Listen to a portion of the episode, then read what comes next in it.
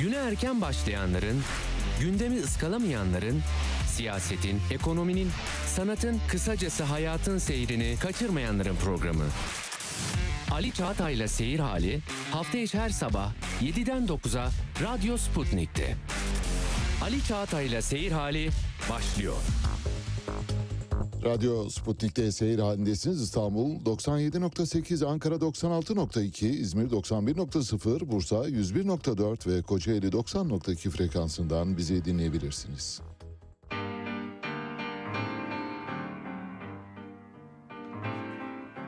Via, via, vieni via di qui. Niente più ti lega questi luoghi, neanche questi fiori azzurri. Via, via, neanche questo tempo grigio, pieno di musiche e di uomini che ti sono piaciuti. It's wonderful, it's wonderful, it's wonderful. Good luck, my baby, it's wonderful, it's wonderful, it's wonderful. I dream of you, chips, chips. Do do do do do,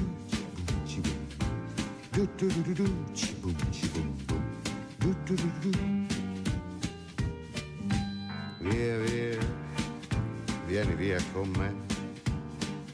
Entra in questo amore buio, non perderti per niente al mondo.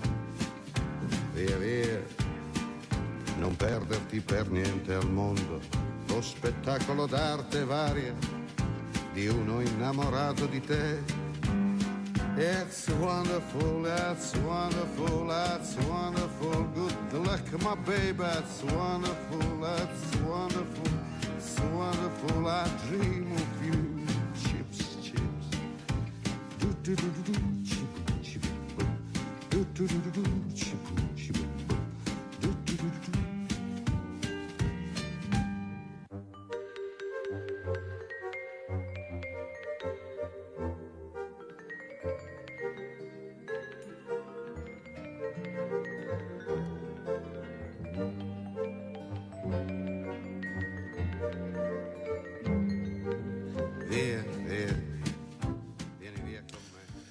Size Paolo Conte'den parçalar dinletiyoruz. İtalyan şarkıcı, piyanist, söz yazarı ve kendisi aynı zamanda bir avukat.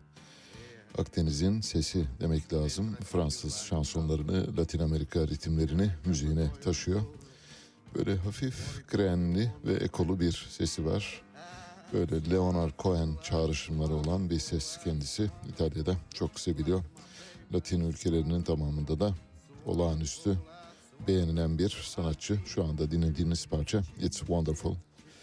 Kendisi çok küçük yaşlarda trombon, vibrafon ve piyano çalmaya başladı. Ee, Ağabeyiyle birlikte gitar da çalmaya başladı. Ağabeyi ona gitarı öğretti.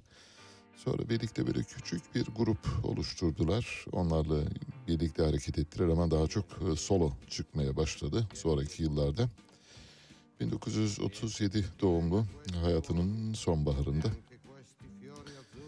1999 yılında olağanüstü kültürel başarılarından dolayı İtalya Cumhurbaşkanı Giorgio Napolitano tarafından kendisine İtalyan Cumhuriyeti'nin büyük şövalye nişanını ve büyük haçını verdi. Ve ayrıca e, Padua'da çağdaş müzik dalında da Premio Galile ödülüne layık görüldü. It's wonderful diyor. Birazdan size birkaç parça daha çalacağız. Başladık.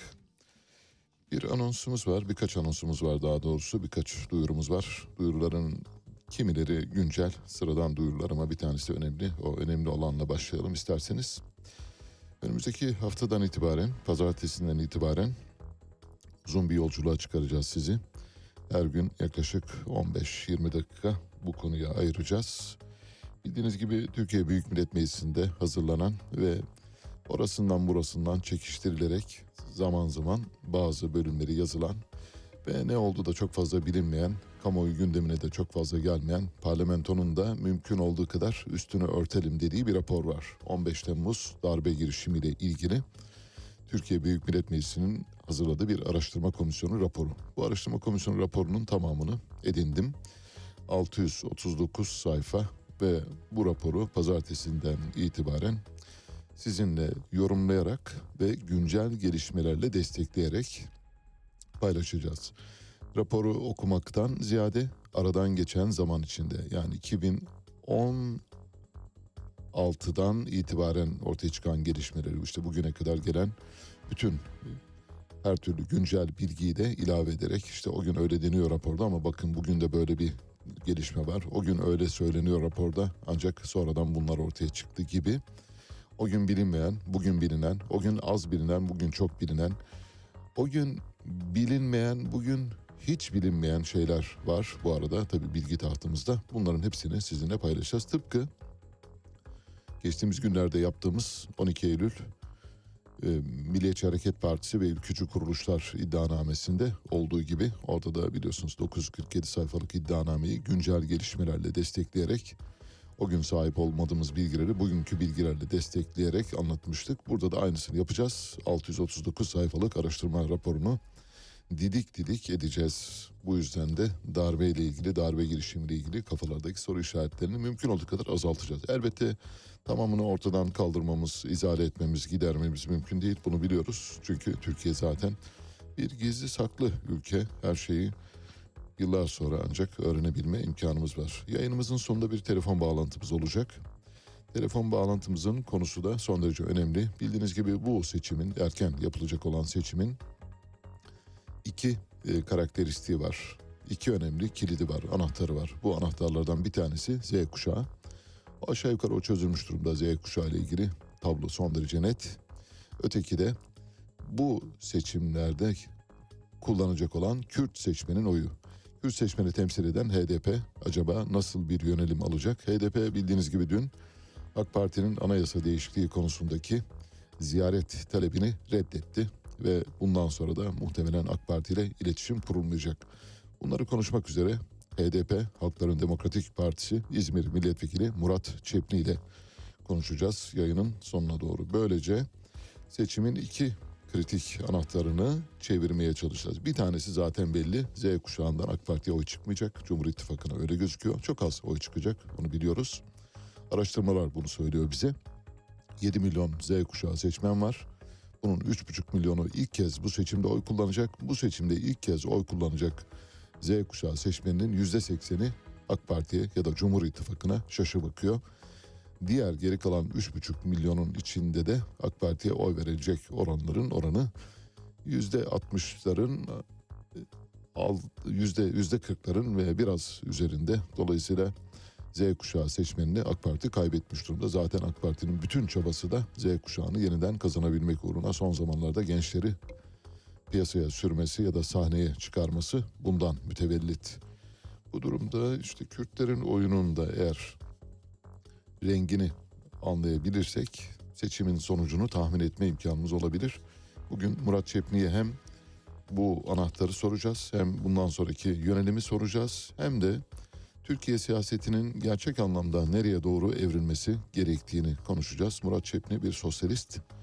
HDP içinde yaptığı konuşmalarla kendini ayrıştıran isimlerden bir tanesi. Parlamenterlik görevlerini son derece iyi yerine getiriyor. Ben bütçe konuşmaları sırasında dinledim kendisini hayranlıkla. Keşke bütün parlamenterler bu kadar gerçeklerin ve yaşadıklarının farkında olsalar dedim. Birkaç küçük duyurumuz daha var. Onları da söyleyelim. Ondan sonra geçiyoruz haberlere yavaş yavaş.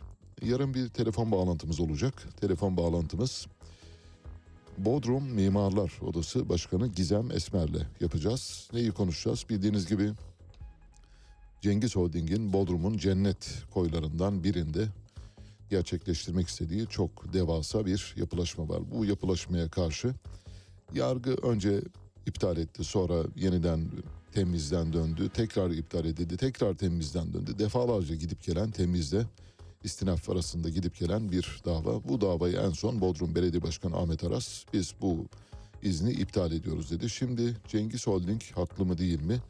Ya da Bodrum Belediyesi ne yapmak istiyor? Ya da doğrusu nedir diye soracağız yazın yarın. Bodrum Mimarlar Odası Başkanı Gizem Esmer'e. Bu arada bugün Cengiz Holding'in Bodrum'daki bu duruma ilişkin bir açıklaması da var. Onu da paylaşalım. Bir ön açıklama niteliğinde yarın zaten bütün detaylarını konuşacağız. Şöyle diyor Cengiz Holding. Öncelikle belirtilmelidir ki Bodrum Belediye Başkanı'nın yapı ruhsatlarımızın iptaline dair verdiği bu karar maalesef hukuk dışı, keyfi ve siyasidir. Çünkü şirketimizin anılan parselde mülkiyet hakkına sahip olduğu Bodrum Tapu Sicil Müdürlüğü'nün resmi kayıtlarıyla sabittir. Açıklanan bu sebeplerle Bodrum Belediye Başkanı aldığı bu kararla mevzuata açıkça aykırı davranmış olup bu hukuka aykırı işleme karşı derhal yasal yollara başvurulacak ve ilgililer hakkında suç duyurusunda bulunulacaktır. Biz size yarın madalyonun bütün yönlerini göstereceğiz. Arkasını önünü her şeyini Bodrum Mimarlar Odası Başkanı Gizem Esmer'le konuşacağız. Bu arada güzel bir haber verelim. Ronaldo ile Messi evet karşı karşıya gelecekler. Ronaldo yeni takımı Al Nassr'da forma giyiyor bildiğiniz gibi. Al Nassr'ın teknik direktörü Rudi Garcia yeni transferleri Cristiano Ronaldo'nun Suudi Arabistan'daki ilk maçına 19 Ocak'ta Lionel Messi'nin forma giydiği Paris Saint Germain'le oynayacak hazırlık karşılaşmasında çıkabileceğini açıkladı. Müthiş bir maç bence şu anda herkes biletlerini ve yerini ayarlamaya başlamışlardır. Bu cips firmaları biliyorsun e, çok sayıda temsilciyi götürüyor, distribütörü götürüyor. Şu andan itibaren kadrolar ve yerler ayarlanmış durumda. Paris Saint Germain kulübü A takımı 18-19 Ocak tarihlerinde Katar'ın başkenti Doha ve Suudi Arabistan'ın başkenti Riyad'a gidecek. Paris Saint Germain'li futbolcular turne kapsamında ilk olarak Doha'daki Uluslararası Kalifa stadında antrenman yapacaklar. Ertesi günde Suudi Arabistan kulüpleri Al Hilal ve El Nasır'ın oyuncularının oluşturacağı karma takımla Riyad'daki Kral Fahd stadında gösteri maçına çıkacaklar. Bu bir gösteri maçı elbette böyle kıran kırana olmayacaktır ama Ronaldo ile Messi'yi Dünya Kupası'ndan sonra Dünya Kupası'nda çünkü bir türlü finale kadar gelemedi. Portekiz maalesef e, Fernando Santos'un olağanüstü kötü yönetimi nedeniyle Brezilya teknik direktörü maalesef Ronaldo'yu oyundan kestiği için Ronaldo tabii çok moralsiz biçimde kupayı tamamladı. Bu yüzden ilk kez karşı karşıya gelecekler ve muhtemelen iki virtüöz kendini burada ispat edecek. Yani bir dostluk maçı olmasına rağmen muhteşem bir futbol şölenine tanıklık edebileceğimizi düşünüyoruz. 19 Ocak'ta parası olanlar şimdiden yerlerini ayırsınlar. Biz televizyon başında yerimizi ayırttık zaten. Ümit Özdağ, Zafer Partisi Genel Başkanı. Vallahi ancak ve ancak böyle kadınlar için epilasyon, ağda ve benzeri ürünler satan firmaların yapabileceği bir promosyon başlatıyor. Tabii bunu işte ironik olarak söylüyorum elbette. Bazı partiler zaman zaman bu tür şeylere yer veriyorlar. Partisinin Gazi Osman Paşa'da yöneticisi olan, yöneticilerinden biri olan Dilek Hanım adında bir hanımefendi orada bir güzellik salonu açmış İstanbul Gazi Osman Paşa'da ve Ümit Özdağ da şöyle bir paylaşımda bulundu. İstanbul Gazi Osman Paşa'da harika bir güzellik salonu açan Dilek Hanım, Zafer Partisi'ne üye olan 10 kadın için ücretsiz cilt bakımı ve Zafer Partisi üyesi kadınlara sürpriz indirimler yapacağı sözünü verdi. E-Devlet'ten Zafer Partisi üyesi olduğunuzu gösterip indirimli hizmetten yararlanabilirsiniz. Evet, A'da ve güzellik bakım masrafı şu anda tabii lotarya ile yapılacak elbette 10 kişiye. Zafer Partisi her şeyinizi düşünüyor. Bütün her şeyinizi düşünen bir siyasi parti var. Otomobil stokçuluğuyla ilgili Çamlıca Camii'nin altında otoparkta tespit edilen ve dün apar topar hepsi otoparkı terk eden otomobillerden bahsediyoruz. Bununla ilgili epey su kaldıran haberler yapıldı. Bu haberleri bugün onu bir dosya biçiminde işleyeceğiz. Çamlıca Camii'nin 1700 otop araçlık otoparkındaki otomobiller kime aitti? Neden oraya alınmıştı? Ve bu haber çıktıktan sonra neden apar topar bu otomobiller oradan çıkarıldı diye soracağız. Ortada çok büyük bir yalan kumkuması dönüşüyor, dönüyor daha doğrusu. Bu yalan kumkumasının bütün boyutlarını konuşacağız. Bu dönemin bir arkesi var mı diye sorarsanız yani bu dönem dediğimiz işte şu son yılların özellikle bir arkesi var mı derseniz evet bu dönemin bir arkesi var. Arke bildiğiniz gibi bir şeyin başlangıç, ilk oluş sebebi. Yani bir şey kendiliğini nasıl kendini nasıl var etti ya da neden var etti, nasıl varoluşu ortaya çıktı derseniz işte buna arke diyorlar felsefede. Bildiğiniz gibi e, Thales'in arkesi sudur. Thales her şeyin sudan geldiğini söylüyor. Heraklitos her şeyin ateşten kaynaklandığını söylüyor. Yine o dönemin filozoflarından Anaximandros sınırsız, sonsuz, belirsiz bir kavramın her şeyi başlattığını düşünüyor. Soyut bir değerden yola çıkıyor. Suyu reddediyor. Yani reddetmiyor ama su değildir. Bu sonsuz bir kavramdır diyor. Yine Anaximandros'la birlikte çalışan, onun öğrencisi sayılan Anaximenes de ilk arkenin hava olduğunu söylüyor. Dolayısıyla bir e, Thales su diyor, e, Heraklitos ateş diyor, Anaximenes hava diyor, bir başkası da soyut e, kavramlara ve sonsuzluğa başvuruyor. Bu dönemin arkesi şu anda içinde bulunduğumuz Türkiye Cumhuriyeti'nin içinde bulunduğu dönemin arkesi nedir? Yalan. Her şeyin yalan üzerine kurulduğu bir dünyada yaşıyoruz. Mesela bu otomobil stokçuluğu meselesinde yakalandılar ve yalana başvurdular. Şimdi size o yalanları tek tek bir bir tek tek basaraktan anlatmaya çalışacağız. Çünkü işin içinde çok büyük işler var. Bir de tabii 1700 araçlık bir kapalı otoparktan bahsediyoruz. Şu anda Türkiye'deki sanıyorum elbette bu konuda bir tespitimiz yok.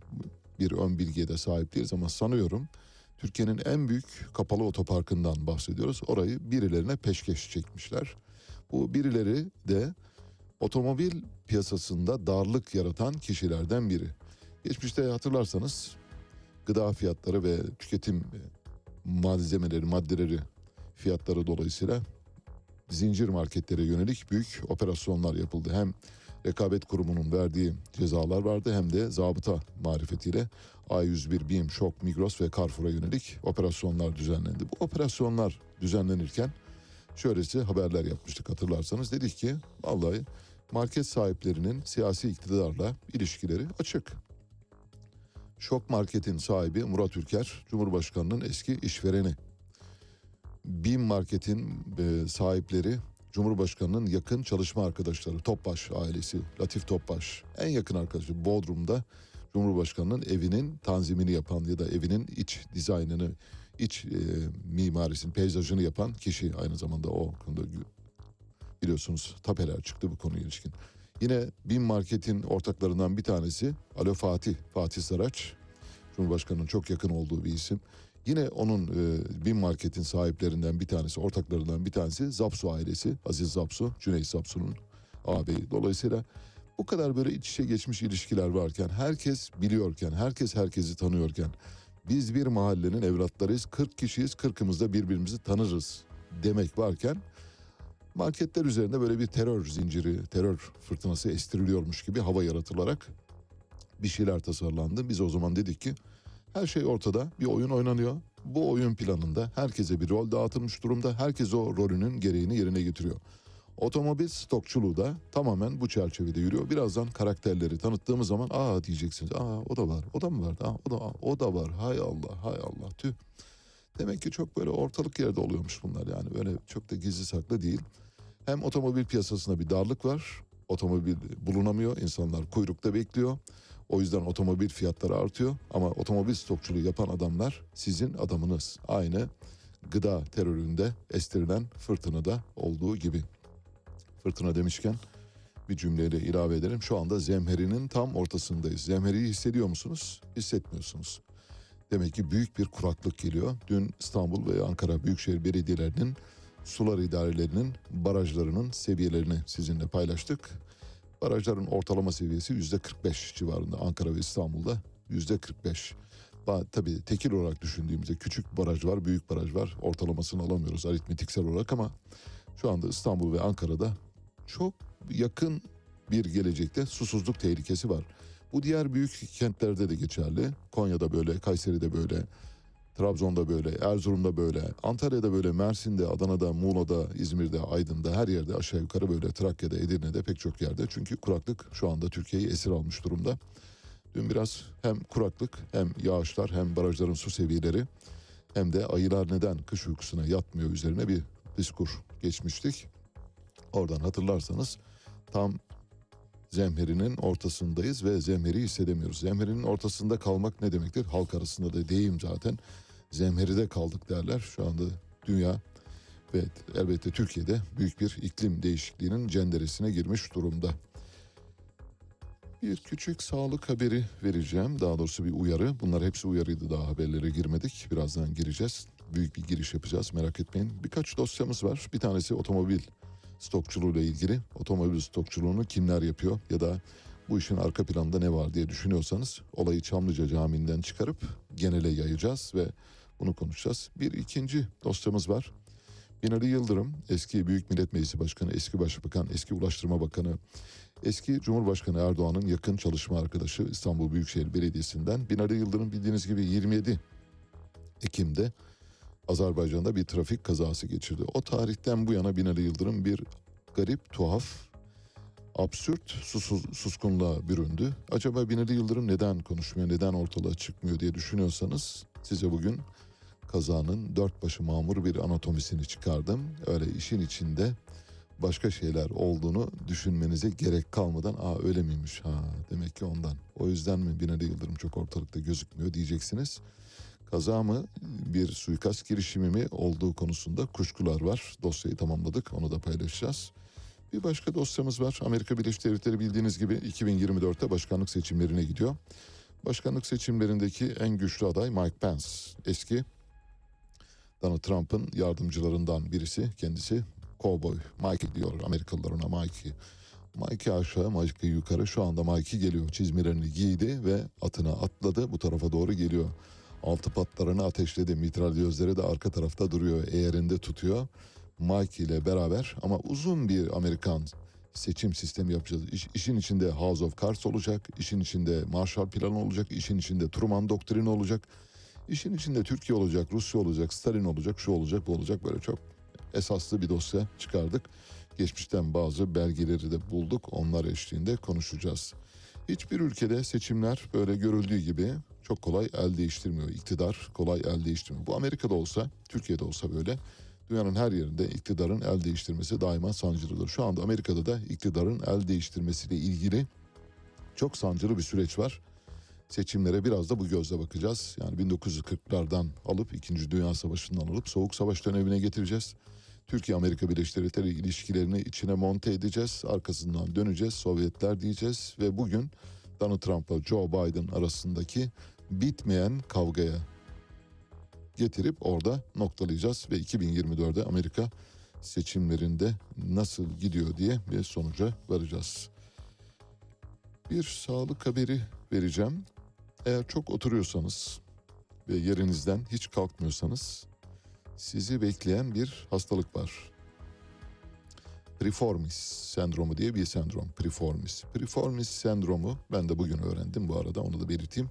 Sağ olsun e, Üsküdar Üniversitesi Hastanesi Fizik Tedavi ve Rehabilitasyon uzmanı Profesör Doktor Nihal Özaras belirtmiş. Diyor ki çok oturanlarda piriformis sendromu ortaya çıkıyor.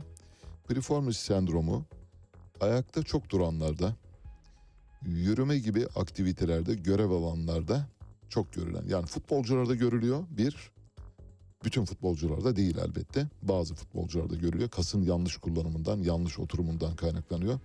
Yani çok zorladığınız zaman. Bir de çok oturanlarda gör- görünüyor. Çok oturanlarda sıkça gözüken, görülen futbolcularda da nadiren görülen bir hastalık piriformis. Bir kas bu, bir piriformis kası. Piriformis kası e, işte kalçanın neresinden geçiyor bilmiyorum. Siyatik sinire bası yapıyor. Siyatik siniri yani kalçanızı elinize tutarsanız elinizi uyluk kemiğine, baş parmağınızı uyluk kemiğinize yerleştirin, avucunuzu açın. Tam e, elinizin, ayağınızın ortası orada işte siyatik siniri vardır. Hatta kalçadan iğne yapılırken, enjeksiyon yapılırken ona çok dikkat edilir.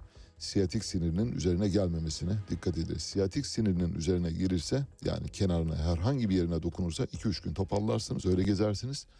Siyatik sinirine zarar verirse, harabiyet ortaya çıkarsa sakat kalırsınız. Bu yüzden işte o sinirden bahsediyor. Siyatik sinire baskı yapıyor piriformis kası. Bu da sizi bir süre sonra ayakta duramaz, yürüyemez, rahat hareket edemez duruma getiriyor. Şöyle diyor Nihal Özaras profesör. Ağrı oturmakla artar. Bazen bacağa da yayılan karıncalanma ve uyuşma gibi yakınmalar görülür. Bu sendromun tanısını koymak için özel bir kan testi veya görüntüleme yöntemi bulunmuyor. Şikayetlerin başlangıcı seyri tetikleyen faktörler gibi bilgileri içeren tıbbi öykü ve muayene ile tanı konulabilir. Bazen diğer hastalıkları dışlamak için MR gibi bazı tetkiklere de ihtiyaç olabilir diyor. Tedavisi ve e, profilaksisi konusunda şunu söylüyor. Ağrı kesiciler, kas gevşeticiler sinir üzerindeki basıyı azaltmada ve şikayetleri gidermede faydalı olabilir. Fizik tedavi yöntemleri ve doğru egzersizlerle büyük oranda tedavi sağlanabilir. Bu tedavilere rağmen fayda görmeyen hastalara ne gerekiyor? Cerrahi girişim, ameliyat diyor. Bu yüzden eğer çok oturuyorsanız arada bir kalkıp kendinizi dinlendirin. Çünkü priformis kasınızı çok yormuş oluyorsunuz. O da gidip sinirlere baskı yapıyor. O baskıdan dolayı da rahat hareket edeyim. İşte hareket edin diyoruz ya hep böyle mutlak surette günde birkaç kilometre yürüyün diyoruz eğer yapabilirseniz. Yaşınız çok ileri değilse koşmanızı tavsiye ediyor doktorlar.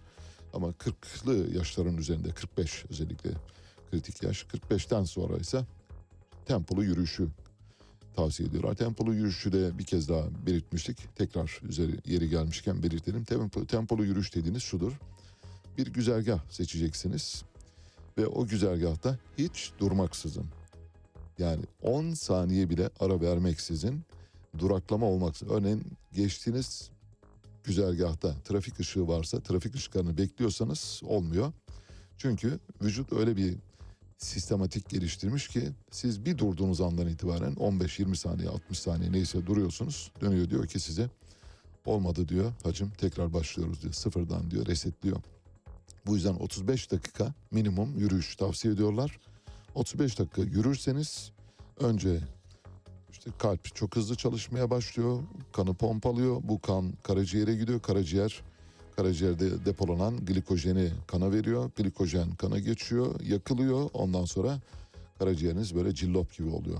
Tertemiz, yağsız bir karaciğeriniz oluyor. Eğer her gün 35 dakika yürürseniz kesintisiz, molasız, fasılasız ve tempolu yürüdüğünüz takdirde sağlıklı olabilirsiniz. Bu arada tabii bol su içmeyi de unutmayınız, ihmal etmeyiniz.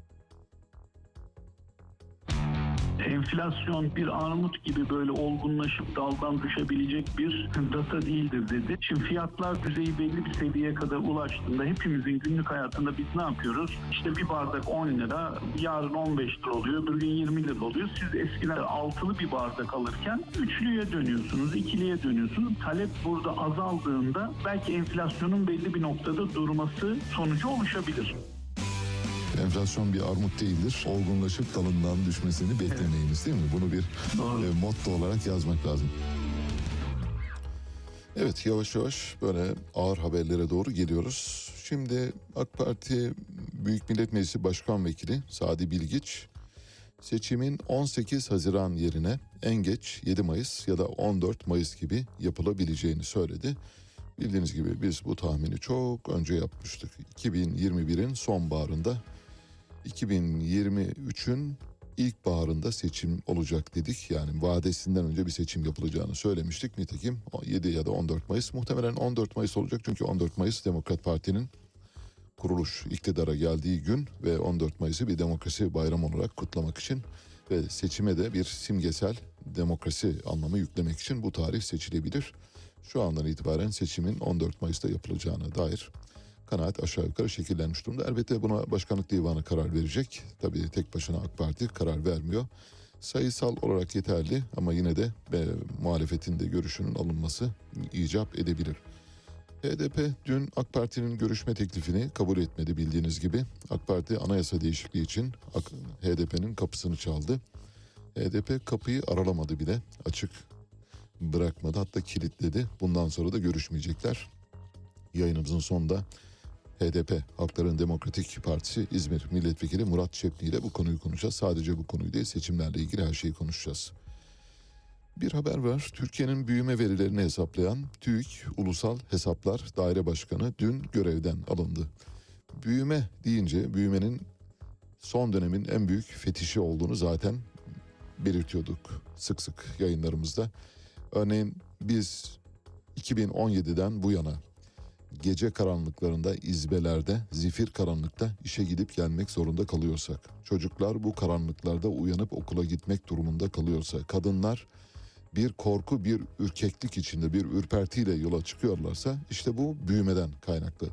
Eğer büyüme üzerinde ufak bir tasarruf kullanılıyorsa orada her şey duruyor. İşte büyüme hesaplarını yapan daire başkanı dün görevden alındı. Çünkü büyüme hesaplarını istedikleri gibi yapmamış olabilir. Bakalım yerine kim atanacak? Giden geleni aratır mı olabilir? Çünkü TÜİK'te giden geleni arattı bugüne kadar. 3-4 başkan seçildi, değişti ve her gelen başkan da son gelen başkan şu anda uyumlu çalışıyor. Ona dokunmuyorlar ama bu dokunmayacakları anlamına gelmez. Büyüme neden önemli? Şu bakımdan önemli. Çünkü Türkiye'nin hormonlu bir büyümesi var. Zaten büyümenin kendisi çok kalitesiz. Üretime dayalı bir büyüme değil. Ticarete, dış ticarete dayalı yani ithale, ihracata dayalı bir büyüme değil. Dolayısıyla Türkiye'nin büyümesi hane halklarının ıvır zıvır tüketimine dayalı bir büyüme, gerekli gereksiz tüketimine dayalı bir büyüme. Bir de erken yaktığımız elektrikler nedeniyle zamanından yaklaşık 2 saat önce yaktığımız, tükettiğimiz elektrik sayesinde büyümemiz hormonlu olarak e, kayıtlara geçiyor. İşte o hormonlu büyümelere muhtemelen bir şekilde çomak koyan birisi olduğu için görevden alınmış olabilir bilmiyoruz. Alaaddin Çakıcı bir mektup paylaştı. Bu mektubu okuyacağım size. El yazısıyla iki buçuk sayfalık bir mektup. Bence önemli tarihi bir belge niteliğinde. Ve mektubun içeriği de iyi. Çok beğendim. Çok müthiş bir tarihsel manifesto var içinde. Bir kronoloji yapmış ve çok da iyi özümsenmiş bir kronoloji var. Peki mektubu neden yazdı derseniz Alaaddin Çakıcı vize alabilmek için Yunanistan Başkonsolosluğu'na başvurdu ve Yunanistan Başkonsolosluğu Alaaddin Çakıcı'ya vize vermedi. Diyeceksiniz ki Alaaddin Çakıcı neden vize alıyor bilmiyoruz. Acaba Türkiye'den gitmek istiyor olabilir mi?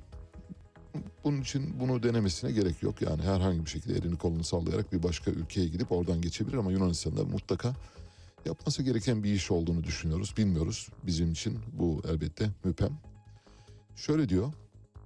Lütfen mektubu dikkatle dinleyiniz. Kamuoyuna saygılarımla. Dünyayı iki buçuk defa dolaşmış bir Türk vatandaşıyım. Dünyanın her yerinden sıkıntısız vize aldım. Üç buçuk yıl Amerika'da yaşadım. Altı ay Kanada'da, bir yıla yakın Güney Afrika ülkelerinde bulundum. 11-12 defa Singapur'a, Malezya'ya, Bhutan'a, Myanmar'a, Nepal'e, Tibet'e, Tayvan'a ve Çayna'ya ve bazı körfez ülkelerine uzun süre kalmamak kaydıyla tüm Avrupa ülkelerinin her birine yüzer defa giriş çıkış yaptım. Bering Boğazı'nı Alaska üzerinden geçerek Bahama adalarına gittim. Bütün Karayipleri dolaştım. Çok uzun yıllar önce iki defa Yunanistan vizesi aldım. Tokyo'da uzun süre kaldım. Endonezya takım adalarına gittim. Son vize başvurusunda bulunduğumda mobil araçla bir otelde parmak izlerimi ve biyometrik fotoğrafımı aldılar. Ve bana verdikleri söz bugün vizeni veriyoruz. Vizeni veren senin gözünün önünde köşeyi vuracak. Sonra ne olduysa Fransa tarafından tehdit konduğunu Yunanlar aracı firmaya söyletti. Sonra öğrendim ki vizeme red kararını bir ruh hastası Osmanlı'dan tarih süreci içindeki ezikliğine asırlar geçse de kilisenin ve Yunan politikasının bir Haçlı ruhu kilisenin Müslüman Türklere karşı olarak genetik düşmanlığını silemediler. Bir ruh hastası toplum Mora Yarımadası'nda Prusya, Piemento, Fransa ve İngiltere Navarin'de Osmanlı donanmasını yakarak bu Haçlı zihniyetinin bir vampir misali Müslüman Türk'ün kanını iliklerine kadar emmiştir. Berlin Anlaşması'nda 1830'da Alman kraliyet ailesinden birinin Yunan kralı atadığı bilinmelidir. Bu ruh hastasının megale idealesi bir İstanbul Ortodoks Patrikhanesi'nin emriyle gerçekleştirilen Efrak Boğdağ'ın üzerindeki Mora isyanıdır. Bugün ve o günün kötülüğün merkezi olan Fener Rum Patrikhanesi'nin bir megalo idealesidir. Yunan metropolitanlığı ve Rum Patrikhanesi'nin bu megalo ideası vazgeçilmezdir. Venizelos'un ikinci megalo ideası Girit'in bir Müslüman katilinin Atina'ya bağlanmasıdır. Üçüncü megalo iddiası ise Simirna'nın yani İzmir'in demek istiyor. Geçici süre içinde olsa geldikleri gibi gittikleri İzmir'in işgalidir. Dördüncü megalo iddiası ise Pontus Rum İmparatorluğu'nun İstiklal Harbi'nde e, Mira, Mira'yı devreye sokarak başarısız bir şekilde bağımsız ilan etmek istediler. Bu düşünceleri rafta kaldı. En büyük idealleri İstanbul'u, dünyayı, Fener Rum Patrikhanesi'ni devreye koyarak uluslararası bir şehir elde etme düşünceleridir. Unutmasınlar ki İstanbul'un nüfusu iki buçuk Yunanistan kadardır. İstanbul halkı çok affedersiniz burayı okumayacağım. Ne yaparsa Gümülcine, Kavala ve Spa- İsparta'daki 15 şiddetinde deprem olur diyor. Girit'ten başlayıp Dede Ağaç'a kadar bütün adaları silahlandıran Birleşik Devletler dünyanın pimini çekmiş bekliyor. Sözüm ona Birleşik Devletler 1948'den beri İngiltere hariç milletimizin en büyük müttefiği olduğunu dünyaya deklare ediyordu.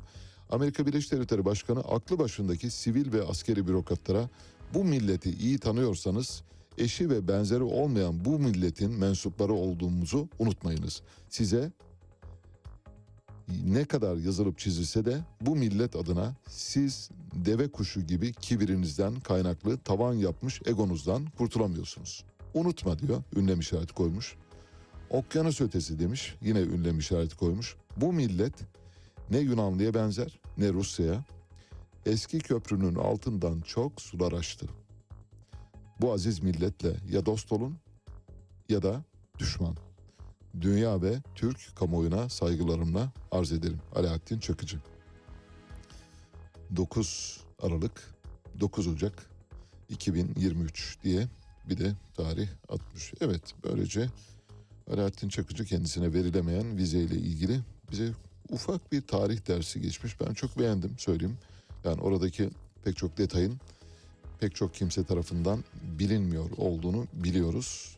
Ama vize verilmemesi de manidar. Neden vermediklerini anlamıyorum. Bir de neden Yunanistan'dan vize istenmiş onu da bilmiyorum. Yani herhalde bildiği bir şey vardır diye düşünüyoruz ama vize verilmemesi çok hoş değil bence. Çünkü sonuçta e, Türkiye Cumhuriyeti vatandaşı ve hakkında da bu konuda bir kısıtlama olmadığını düşünüyorum. Alaaddin Çakıcı geçmişte bildiğiniz gibi Cumhurbaşkanı Erdoğan hakkında çok ağza alınmayacak ve çok tehlikeli kelimeler etmişti mektuplarında. Cezaevinden birden çok mektup göndermişti.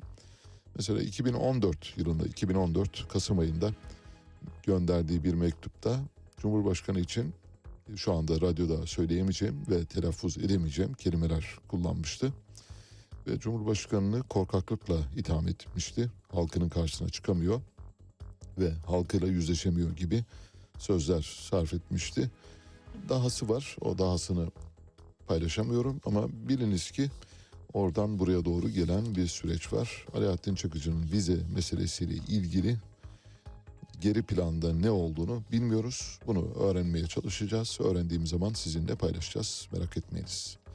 Aralarında AK Partili milletvekillerinin de bulunduğu AK Parti'ye yakın 180 kişi Türk Hava Kurumu Üniversitesi'ne hiç gitmeden yüksek lisans diploması almış. Nasıl? İşte bu bu dönemin arkesi ne de, demiştik? Yalan, iltimas, torpil, kayırma, nepotizm demiştik. Bu dönemin arkesi Türk Hava Kurumu Üniversitesi. 180 kişi elini kolunu sallayarak yüksek yüksek lisans belgesi almış Türk Hava Kurumu Üniversitesi'nden. Kimdi Türk Hava Kurumu Üniversitesi'nin rektörü? Ünsal Ban. Ünsal Ban kim? Zehra Taşkesenlioğlu'nun eski eşi. Zehra Taşkesenlioğlu kim? Sermaye Piyasaları Kurulu Başkanlığı'nı 6 yıl boyunca deruhte eden Ali Fuat Taşkesenlioğlu'nun kız kardeşi. Ali Fuat Taşkesenlioğlu kim?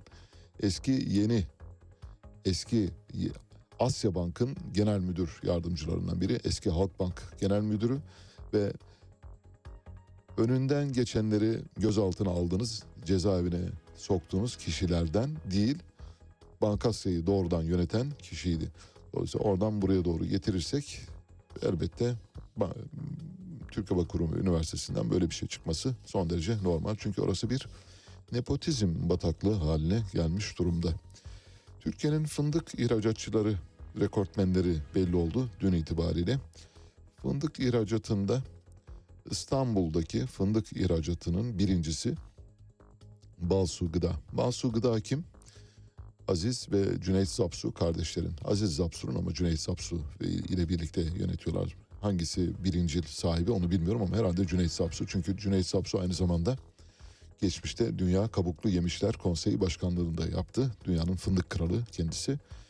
Şu anda Türkiye'nin en büyük ihracatını geç 2022'de Balsu firması yaptı ve tam tamına 29 milyon 174 bin kilogram fındık ihraç etti. İki numara kim? İki numara İtalyan çikolata ve Nutella markası Ferrero. Ferrero'nun birinciliği de var. Ferrero'da 236 milyon kilogram. Yani neredeyse Balsu'nun e, ihraç ettiğinin 10 katına yakını ihraç etmiş durumda. Ferrero kime aitti? Ferrero bir Türk firmasıydı. Oltan Fındık'a aitti. Oltan kardeşler ben tanıyorum e, her ikisini de. Hatta gittim ziyaret ettim. Fabrikaları muhteşemdi tek kelimeyle söylüyorum. Aradan birkaç ay geçti. Ferrero'ya satıldı. Ben tekrar tabii tanışıklığımın verdiği cesaretle aradım. Dedim ki neden sattınız? Yani bir Türk firmasıydı bakın dünyanın en büyüğü olabilirdiniz. Bizden daha büyüğü yok. Dünyanın fındığının yüzde yetmişini biz üretiyoruz. Niye sattınız yani? Çok büyüme imkanınız vardı. Abi çok iyi para verdiler dedi. İyi dedim hayrını görün o zaman. Türk müteahhitlerin yurt dışında üstlendikleri işler azaldı. Kötü bir yıl geçiriyoruz bu arada söyleyelim.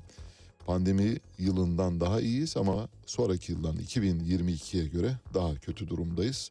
2022 yılında Türk müteahhitleri yurt dışında 17.8 milyar dolarlık taahhüt işi aldılar.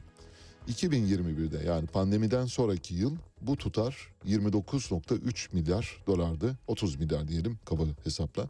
Dolayısıyla arada net biçimde 13-14 milyar dolarlık bir kaybımız var. Peki neden kaybediyoruz? Çünkü bir defa Rusya-Ukrayna gerilimi sonrasında, savaşı sonrasında her, her iki ülkeden de taahhüt gelmedi çok fazla. Bunun üzerine biz ne yaptık? Orta Doğu ülkelerine yöneldik. Orta Doğu'da bu kadar büyük bir pasta var mı? Var. Peki Orta Doğu'daki bu büyük pastadan bizi yararlandırırlar mı? Hayır. Dünyada bir iş bölümü olduğunu söylüyoruz. Dünyada hiçbir şey rastlantısal değil. Bunu bir defa bir kenara yazalım. Dünyada olup biten her bir otomotiv üretiminden bilgisayara, e, toprak paylaşımından e, turizm e, pastasına kadar hemen hemen her konu bir büyük otorite tarafından, büyük güçler otoritesi tarafından tanzim edilmiştir. Kimin pastadan ne alacağı bellidir. Bu yüzden sizi Suudi Arabistan ve Körfez pazarına sokmazlar. Sokarız, gireriz evet oradan bir işler alırız ama oradaki pazar kadar olmaz. Rusya ve Ukrayna'dan ve Doğu Orta Asya Türk Cumhuriyetlerinden aldığımız pasta şu anda kesilmiş durumda. Burada çünkü hem e, savaşın getirdiği bir gerileme var hem de bu ülkelerden artık Türkiye'ye o kadar müzahir bir yaklaşım gelmiyor. Eskisi kadar sevmiyorlar Türkçesini söyleyeyim. Eskisi kadar bizi sevmiyor her iki ülkede öyle söyleyelim. Türkiye Müteahhitler Birliği Başkanı Erdal Eren 2022'ye çok iyimser başladık ancak Rusya-Ukrayna savaşının her iki ülkedeki projeler yanında başka ülkelerdeki projelerin de ertelenmesine neden olduğunu gördük. Erdal Eren buna karşılık Rusya ile olan iyi ilişkiler nedeniyle üstlenimin sürdüğünü Ukrayna'nın yeniden inşasında rol almak için Ukrayna'nın yeniden inşasında karma görev gücü oluşturulduğunu söyledi. Ukrayna'nın yeniden inşasında size söz verirler mi yer verirler mi bilemeyiz ama işte bu paylaşım nedeniyle çok fazla umutlu değiliz. Erdal Eren şöyle diyor. Türk müteahhitler için önemli olan Irak'ta hükümetin kurulması nedeniyle süreçlerin normalleşeceğini görüyoruz. Bu ülkeye bir ticaret heyeti yapılması için girişim başlattık. Bunun ardından gelecek 10 yıl içinde 3 trilyon dolar yatırım yapacak Suudi Arabistan'a da bir heyet gönderiyoruz. Suudi Arabistan'ı unutun. Kuveyt'i, Bahreyn'i unutun. Birleşik Arap Emirlikleri'ni unutun. Katar'da işiniz var. Orada yapabilirsiniz. Orayla hala ilişkileriniz çok iyi. Devam edebilirsiniz. Mısır'ı unutun. Cezayir'i unutun. Fas'ı unutun. Libya'yı unutun. Tunus'u unutun. Başka unutmanız gereken var mı bilmiyorum ben unuttum. Yani sizin unutmanız gerekenleri ben unuttum şu anda. O yüzden bütün bunları unutun. Çünkü bütün buralarda kötü sınav verdiniz. E, o kötü sınavın şu anda size karne dönemi. Şimdi karnenizi önünüze uzatıyorlar. Karne ne var? Karnede 2021'de 30 milyar dolarlık iş yapan Türk müteahhitleri şimdi 17 milyar dolarlık iş yapabiliyorlar. Aynı coğrafya aynı, ülkeler aynı. Hiçbir şey yerinden oynamış değil. Sadece ortada bir savaş vardı. Bu savaş nedeniyle bir gerileme dönemi oldu. Şimdi savaşın inşası dönemi başlıyor. Ukrayna'nın yeniden inşası. Ukrayna'nın yeniden inşasında biz rol alabiliriz diyor. Görev gücü kurmuş. Görev gücü kimden oluşuyor biliyor musunuz? Kendi kendilerine. Bizim müteahhitler kendi aralarında görev gücü oluşturmuşlar. Sanırsınız ki böyle NATO görev gücü kurmuşlar. Öylesine bir de adına böyle hani bir şey veriyorlar. Böyle bir yüce anlam katıyor. Bir görev gücü oluşturduk. Hocam size bir şey söyleyeyim mi? Vallahi Ukrayna ile ilgili bir görev gücü oluşturduk. Yani geliyoruz öyle böyle değil. Mitralyözleri saça saça geleceğiz. Döke döke. Mermileri yaka yaka geleceğiz. Öyle bir şey yok. Göreceksiniz orada. Mesela Hırvatlar iş alacak. Biz alamayacağız Ukrayna'dan. Slovaklar iş alacak biz alamayacağız. Polonyalılar iş alacak biz alamayacağız. Çünkü bütün bunları Avrupa Birliği Almanya belirliyor. Almanya hadi çocuklar siz şurayı siz şurayı diyecek ve onları dağıtacak. Siz ama bu mücadelede bu süreçte o kadar kötü bir sınav verdiniz ki maalesef bu kötü sınavda önünüze uzatılan karne size 13 milyar dolarlık bir zararı getiriyor. Eğer doğru oynamış olsaydınız ya da doğru ata oynamış olsaydınız bugün 30 milyar doların üzerine yeni 30 milyar dolarlar koyabilirdiniz. Dün bir tweet paylaştım. Bunu sizinle de paylaşayım. Yaklaşık 120 bin kişi paylaştı. Daha doğrusu görüntülendi. 120 bin kişi tarafından görüntülendi. Tweetim şuydu. Metin Göktepe ile ilgili. Dün Metin Göktepe'nin biliyorsunuz e, ölüm yıl dönümüyle ilgili e, kendisiyle ilgili bir dosya paylaşmıştık. Ona binaen bir tweet attım. Daha doğrusu tweet yazdım. Şöyle dedim. Metin Göktepe'nin dövülerek öldürülmesi, parantez içinde aslında öldürmek için dövülmesi olayında duvardan düşerek öldü diyen İçişleri Bakanı Teoman Ünüsan'ın 2012 sonuna kadar Kamu Etik Kurulu Başkan ve Başkan Yardımcılığı görevleriyle taltif edildiğini biliyor muydunuz? Son cümle şöyle, devlet şefaati dedim bir de ünlem koydum. Teoman Ünüsan dönemin İçişleri Bakanı duvardan düştü öldü dedi. Yüzü gözü mosmordu çocuk öldüğünde. Yani morgda çekilmiş görüntüleri vardı. Mosmor her tarafı. Bütün kafatası kafatası sopalarla kırılmıştı belki de bilmiyorum. Yani otopsi raporunda böyle bir şey yok ama her tarafının ekimozlarla dolu olduğunu biliyoruz. Ona duvardan düştü. Bir adam düşerse neden sadece kafası acaba ekimozlara ekimozlardan oluşur diye kimse sormadı. O Teoman Ünüsan'ı devlet koruyor şu anda. 2012 olay 1990'lı yıllarda oluyor biliyorsunuz. 1990'lı yıllarda devlete hizmet eden kişiyi devlet aradan 20 yıl geçtikten sonra unutmuyor onu önemli görevleri getiriyor. Atatürk'ün Selanik'teki evini bombalayan ve bu bombalama sonrasında Türkiye'de Rumlara, Ermenilere, Yahudilere, Süryanilere büyük bir pogrom uygulanan 6-7 Eylül 1955 olaylarının bombacısı Oktay Engin 40 sene sonra devletin derin dondurucusundan çıkarılıp Nevşehir'e vali yapıldı. İşte Teoman Ünüsan da o yüzden Kamu Etik Kurulu Başkanı oluyor. Ödülünü alıyor. Devlete hizmet ettiniz. Bu da sizin ödülünüz diyor. Peki ufak ufak habere gidiyoruz. Size bugün Paolo Conte'den parçalar seçtik. Kendisi bir İtalyan müzisyen aynı zamanda avukat Paolo Conte söylüyor. Birazdan Mehtap Yenidoğan saat 5 haberlerle karşınızda olacak.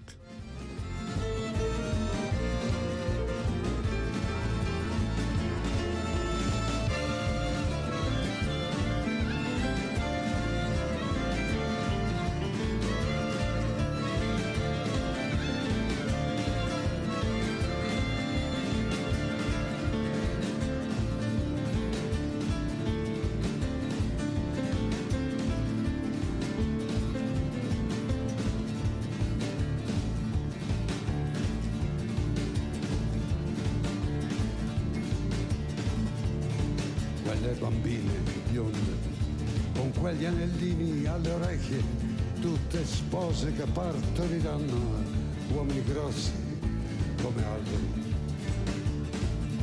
E quando cercherai di convincerli, allora lo vedi che sono proprio di legno. Ah, diavolo rosso, dimentica la strada. Vieni qui con noi a bere un'aranciata, contro luce tutto il tempo si va. guarda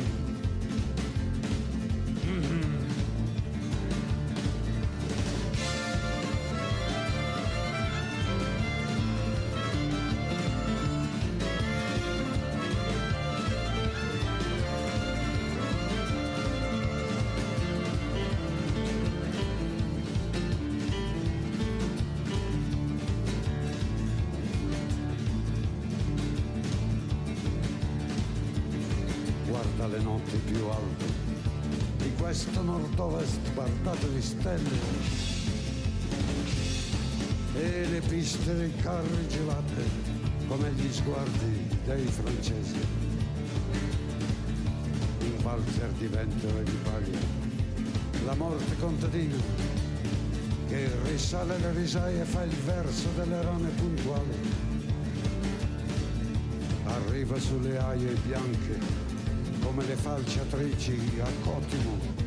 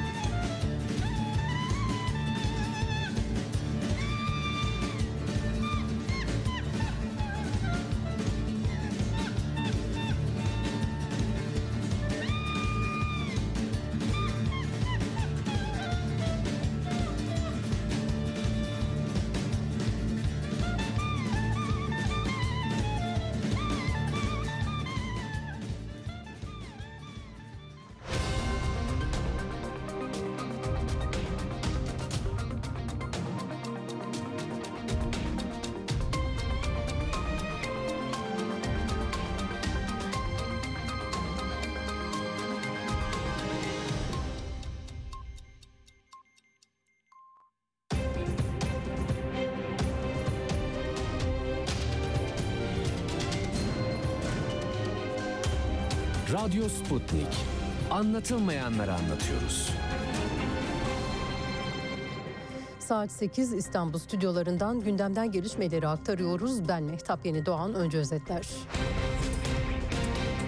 Ankara'da toplu ulaşım ücretlerine %46 zam yapıldı. Amerika Birleşik Devletleri Brezilya'nın eski devlet başkanı Jair Bolsonaro'nun iadesi dahil her talebine yanıt vermeye hazır. Peru'da hükümet karşıtı protestolarda 14 kişi daha hayatını kaybetti. Ayrıntılar birazdan. Yılın ilk Cumhurbaşkanlığı kabine toplantısı dün yapıldı. Toplantının ardından açıklama yapan Cumhurbaşkanı Recep Tayyip Erdoğan, emeklilikte yaşa takılanlar düzenlemesinin yakında meclise sunulacağını söyledi. Bir yıl boyunca otoyol ve köprü fiyatlarına zam yapılmayacağını da duyuran Erdoğan, yeni bir sosyal konut projesinin de haberini verdi. Erdoğan, eşi vefat eden kadınlar ve ihtiyaç sahibi kesimler için sosyal konut projesi başlatılacağını bildirdi. İstanbul'un ardından Ankara'da da toplu ulaşıma zam geldi. Ankara Büyükşehir Belediyesi Ulaşım Koordinasyon Merkezi toplantısında alınan kararları açıkladı. Buna göre tam bilet fiyatları 6,5 liradan 9,5 liraya, öğrenci bilet fiyatları 3,5 liradan 4 lira 75 kuruşa ve abonman fiyatları 90 liradan 140 liraya yükseldi. Zamlar 15 Ocak'tan itibaren geçerli. E dış gündemden gelişmelerle devam edeceğiz bültene. Amerika Birleşik Devletleri Bolsonaro'yu iade edecek mi?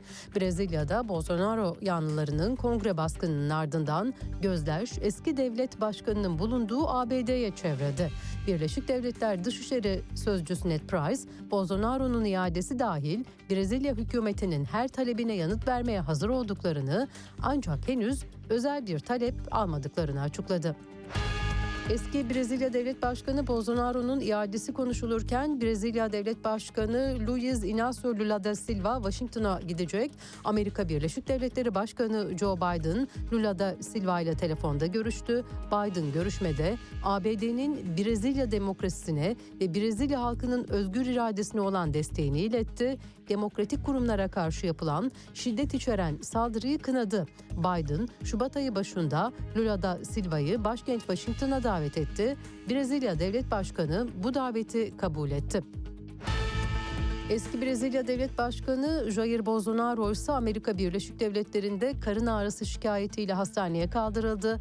Bolsonaro 2018'de seçim kampanyası sırasında bıçaklı saldırıya uğramıştı. Michel Bolsonaro eşi Jair Bolsonaro'nun o saldırıdaki yarasından kaynaklanan bir sorun nedeniyle hastaneye başvurduklarını söyledi. Brezilya'da önceki gün ordunun müdahalede bulunması talebiyle slogan atan eski devlet başkanı aşırı sağcı Jair Bolsonaro destekçileri ulusal kongreyi basmıştı. Bu gruplar devlet başkanlığı sarayı ve yüksek mahkeme binasına da girmişti. Olaylar kontrol altına alındı. 1500 kişi gözaltına alındı. Güney Amerika'da karışıklığın yaşandığı tek ülke Brezilya değil. Brezilya'nın batısındaki komşusu Peru'da da halk ayakta. Peru'da Cumhurbaşkanı Dinha Boluarte'nin istifa etmesini ve erken seçime gidilmesini talep eden protestocularla güvenlik güçleri arasında yaşanan çatışmalarda can kaybı sayısı artıyor. Ülkede hükümet karşıtı protestolarda 14 kişi daha hayatını kaybetti. Aralık ayından bu yana hayatını kaybedenlerin sayısı 43'e çıktı. Spor haberleri var sırada. Spor Toto Süper Lig'in 18. haftasında Trabzonspor Alanya deplasmanından 5-0 yenik ayrıldı. Korendon Alanya Spor Süper Lig tarihinde ilk kez Trabzonspor'a bir maçta 5 gol attı. Maç sonu açıklama yapan Trabzonspor Teknik Direktörü Abdullah Avcı, geçici olmayan bir durum yaşıyoruz dedi. 26 haftadır geçici olmayan bir durumu yaşıyoruz aslında. Yani bir maç hayal ettiriyor tekrar toparlanma sürecini.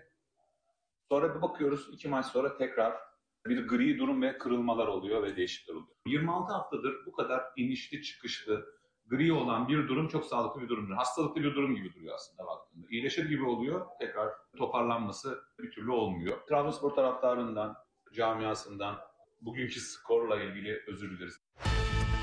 Spor Toto Süper Lig'in 18. haftası dün oynanan 3 maçla sona erdi. Diğer iki maçın sonuçlarına da bakalım. Medipol Başakşehir Adana Demirspor'u 2-1 mağlup etti. İstanbul Spor Gaziantep Futbol Kulübü karşılaşması ise bir birlik eşitlikle tamamlandı.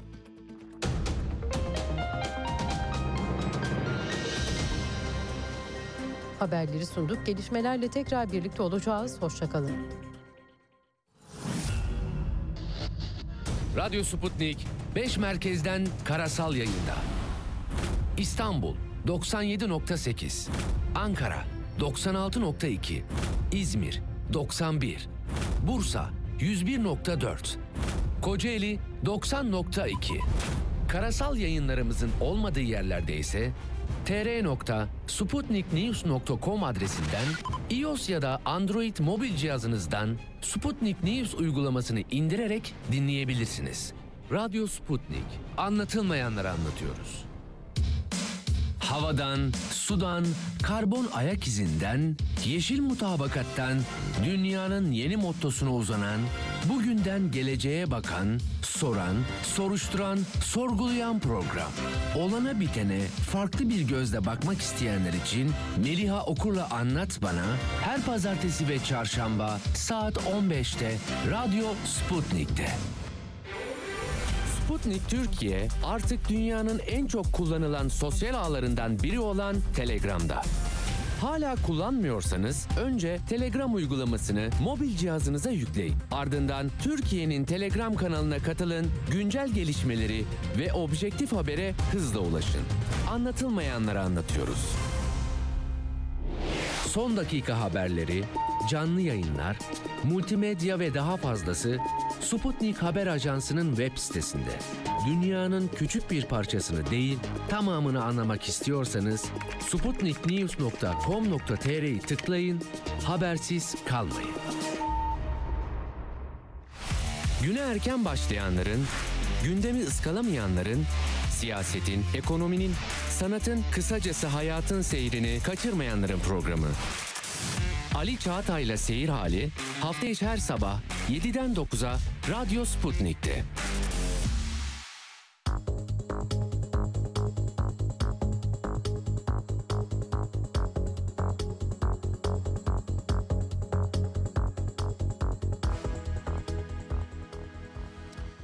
Yeniden birlikteyiz. Birkaç dosyamız var demiştik. O dosyaları paylaşacağız sizinle. İlki Çamlıca Camii'nin altındaki 1700 araçlık otoparkta bulunan, bekletilen ve bazılarının henüz ambalajı bile çözülmemiş ya da ambalajı bile bozulmamış. Bazılarının ambalajı bozulmuş ama üzerleri aylardır orada kalmaktan ötürü toz tutmuş otomobillerden bahsediyoruz. Bu otomobillerle ilgili çeşitli iddialar var. Dün biz de bu iddiaların bir bölümünü paylaşmıştık. Bunların otomobil stokçuluğu yapan kişilere ait olduğunu iddia etmiştik. Nitekim bugün bu verilerimiz doğrulandı. Dolayısıyla bütün boyutlarıyla otomobil meselesiyle ilgili her ne varsa kafanızda soru işaretleri onların hepsine yanıt verebilecek durumdayız. Bir gazeteci kendisi otomobil yazarı otomotiv sektörüne, sektörüne embedded bir gazeteci gömülü biçimde otomotiv sektörü tarafından yemlenen bir gazeteci bunun bir başka duruma dair olduğunu iddia etti. Bir paylaşımda bulundu. Söz konusu araçların bir yemek kartı şirketine ait olduğunu iddia etti. Peki diyelim ki yemek kartı şirketine ait. Yemek kartı şirketinin böyle yüzlerce araç alıp stoklayacak durumu yok. Bir yemek kartı şirketi neden yüzlerce araç stoklasın ki? Basit bir yemek kartı şirketi üstelik ayrıca. Yani reklama girmesin diye söylemiyorum. Ve eğer yemek kartı şirketi stokladıysa yemek kartı şirketi neden ertesi gün olay ortaya çıkınca apar topar araçlarını oradan çekti diye sormak lazım. Bu meseleyi başka yerlere doğru saptırma, stokçuyu kurtarma ve mümkün olduğu kadar olayın üzerine örtme girişimleridir. Eğer öyle bir şey olmuş olsaydı muhtemelen araçlar orada dururdu. Çıkardı sahibi derdi ki sahibi benim şu sebeplerle getirdim parasını ödüyorum bu otoparkı kullanıyorum. İşte araçların alım satım belgeleri e, ortada herhangi bir stokçuluk falan yoktur demesi gerekirken araçları sanki böyle yangından mal kaçırır gibi kaçırdılar. Dün patır patır o araçların hepsi otoparkı terk ettiler. Bu araçların orada bulunma sebebi şu. Bir defa biliyorsunuz son otomobil darlığı ortaya çıkınca şöyle bir karar alındı. Otomobilleri birinci el otomobilleri yeniden satabilmek için yani ikinci sahibine ulaşabilmesi için otomobilin alımının üzerinden ya 6 ay geçmesi gerekiyor ya da 6000 kilometre yapmış olması gerekiyor. 6000 kilometreyi yaptırmak tabii çok masraflı ve dolambaçlı bir yol olduğu için yüzlerce aracı 6000 kilometre dolaştıramayacağınız için 6 ay bekletmeyi yeğliyorsunuz. 6 ay bekletmek için de nereyi buluyorsunuz? Çamlıca Camii'nin ucuz ve neredeyse beleş otoparkını buluyorsunuz. Oraya koyuyorsunuz. Dolayısıyla günü geldiğinde çıkarıp onları böyle satacaksınız. Peki bunu yapan kişiler kimler? Biraz önce söyledim. Geçmişte zincir marketler üzerinde fahiş fiyat uyguluyorsunuz. Terörü estirenler aynı işin bence ortaklarıdır. Eğer geçmişte cambaza bak yaparak artan fiyatların aslında uygulanan ekonomik politikalardan kaynaklandığını gizlemek gibi bir niyetleri varken onu gizlerken beri yanda marketleri suçlayarak yapay bir düşman yaratanlar bugün de otomotiv stoğuyla ilgili böyle bir şey yapıyorlar. Bu otomotiv stoku yapanlar muhtemelen siyasi iktidara çok yakın isimler. Kim olduğunu bilmiyoruz ama bir defa yemek kartı şirketi değil başka bir şey bir kiralama şirketi bir filo şirketi onu biliyoruz. Alıyorsunuz oraya koyuyorsunuz ve günü geldiğinde 6 ay geçtikten sonra çıkarıp satacaksınız. Otomobil şu anda büyük fiyat yapıyor. Bugün aldığınız otomobili 3-4 ay sonra %30 %40 daha fazlasına satabilecek durumdasınız. Peki açıklamalar kimlerden geldi? Çamlıca Camii Eğitim Kültür Hizmetleri Yaptırma Derneği Başkanı Ergin Külünk. Dün şöyle bir açıklama yaptı Ergin Külünk. Dedi ki bu otoparkın camiyi ziyarete gelen insanlara hizmet verdiğini biliyorsunuz. Buranın aynı zamanda mahallenin de kapalı otoparkı olduğunu biliyorsunuz. Otoparka her yerden araç getirilip bırakılıyor. Yeter ki plakalı olsun. Bir filo şirketi de bazı araçlarını kısa süreliğine buraya bırakmak için izin istemişti. Müsaade etmiştik. Diğer kullanıcıların kullanma şartlarını zorlaştırmamak şartıyla otoparkımızı kullandırmıştık. Yanlış bir algıyla medya gündemi biraz meşgul edildi. Bunlar stok araç değil, araba kiralayan bir filo firmasının geçici olarak bıraktığı plakalı araçlardır diyor. Dolayısıyla Ergin Külünk'ün açıklamasından bunun bir yemek kartı şirketine ait olmadığını anlıyoruz değil mi? Bu durumda bu haberi yazan gazeteci, embedded gazeteci, otomotiv gazetesi, otomotiv sektörüne gömülü, otomotiv sektöründen yemlenen gazetecinin yazdığının doğru olmadığını kanıtladık. Onu attık bir kenara. Şimdi o kenarda duruyor. Demek ki Ergin Külünk diyor ki bu bir filoya ait. Peki yemek kartı şirketine değil filoya ait. Peki filoya aitse filo kime ait diye bakalım istedik. Ergin Külünk'ü tanıyorsunuz. Ergin Külünk kim? Kim Ergin Külünk? Onurcuğum biliyor musun? Soy isminden çıkarıyoruz değil mi? Metin Külünk'ün ağabeyi. Metin Külünk kim? Sedat Peker'den aylık 10 bin dolar maaşa bağlanan eski AK Parti milletvekili. Henüz aksi kanıtlanmadığı için kendisinin Sedat Peker'den maaş alan kişi olduğunu düşünüyoruz. Hani yalancının şahidi, e, bozacının şahidi şıracı gibi bir duruma doğru geliyor. Dolayısıyla tabii elbette Ergin Külünk'ün, Metin Külünk'ün abisi olması onun da aynı şeyleri yapacağı anlamına gelmez. Ama buradaki ipuçlarını birleştirdiğimizde Ergin Külünk'ün de doğru söylemediğini anlıyoruz. Bu caminin temeli biliyorsunuz 6 yıl önce atıldı. 63 bin kişi aynı anda ibadet edebilecek durumda. Türkiye'nin en büyük camii. Dolayısıyla en büyük otoparkına sahip. Otoparklarla ilgili elimde bir envanter yok ama bildiğim kadarıyla Türkiye'nin en büyük tek e, yerleşke içindeki otoparkı olarak biliniyor. 1700 kapasitesi var. Ergin Külünk açılış sırasında Cumhurbaşkanı kendisine teşekkür etmişti. Ergin Külünk'e de bu hizmetlerinden dolayı teşekkür ederiz demişti. Şu anda o caminin bünyesinde kurulan derneğin Yaptırma Yaşatma Derneği'nin başkanı aynı zamanda. Yani caminin bütün müştemilatının, bütün e, etrafındaki işte ne varsa kullanılabilecek e, bütün müştemilatının yönetimini de aynı zamanda yapan kişi. Peki bu araçlar neden apar topar taşındı diye sormak gerekir mi? Çünkü bir suçüstü durumu ortaya çıktı ve araçlar yakalandı. Stokçu e, ele geçmek üzereydi. Stokçu sessizce dediler ki araçlarını topla ve git. Kaybol kendi kendine artık belirsiz ya da görünmez kıl. Eğer görünmez kılamazsam bu ortaya çıkar. Birkaç gün sonra çıkacaktır merak etmeyiniz bu filonun kim olduğu ya da bu filo mudur o, bile belli değil. Muhtemelen başka bildiğimiz bir e, otogalericisi ve siyasi iktidara çok yakın olduğu için bu stokçuluğu yapıyor. Bu dönemin stokçuluğunun bir karakteri var. Onu da yeri gelmişken söyleyelim. Mesela geçmişte hani kıtlık dönemlerinde şeker bulunmazken, çay bulunmazken, sigara bulunmazken bakkallarda hani bırakın böyle bir torba şekeri ya 20 kilo şeker bulunduran bakkalları cezaevine atıyorlardı. Dolayısıyla korku vardı. Yani kara borsa yapmak evet bir risk. Riski üstleniyorsunuz ama karşılığında cezaevine en basit deyimiyle karakola çekme ihtimali vardı. En basit deyimiyle karakoldan misafir ediliyordunuz.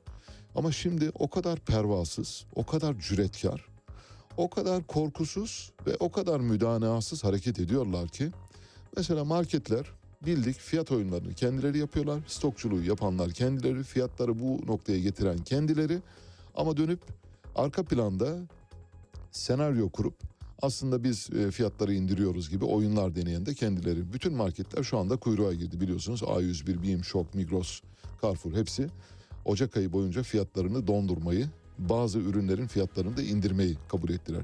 Bu tiyatro.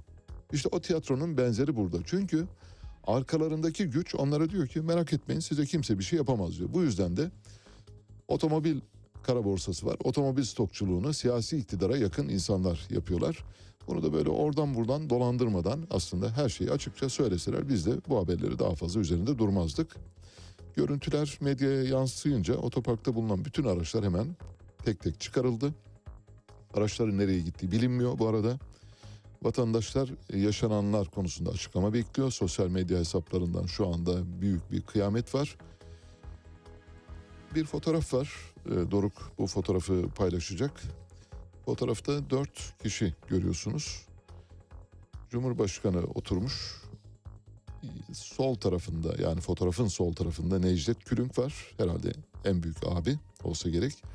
İkinci sırada e, fotoğrafa göre sağda Cumhurbaşkanı'nın solunda Ergin Külünk var. Biraz önceki Çamlıca Camii'nin yaptırma, yaşatma, koruma, güzelleştirme vesaire derneğinin başkanı kendisi Metin Külünk'ün ağabeyi. Hemen yanında da Metin Külünk var.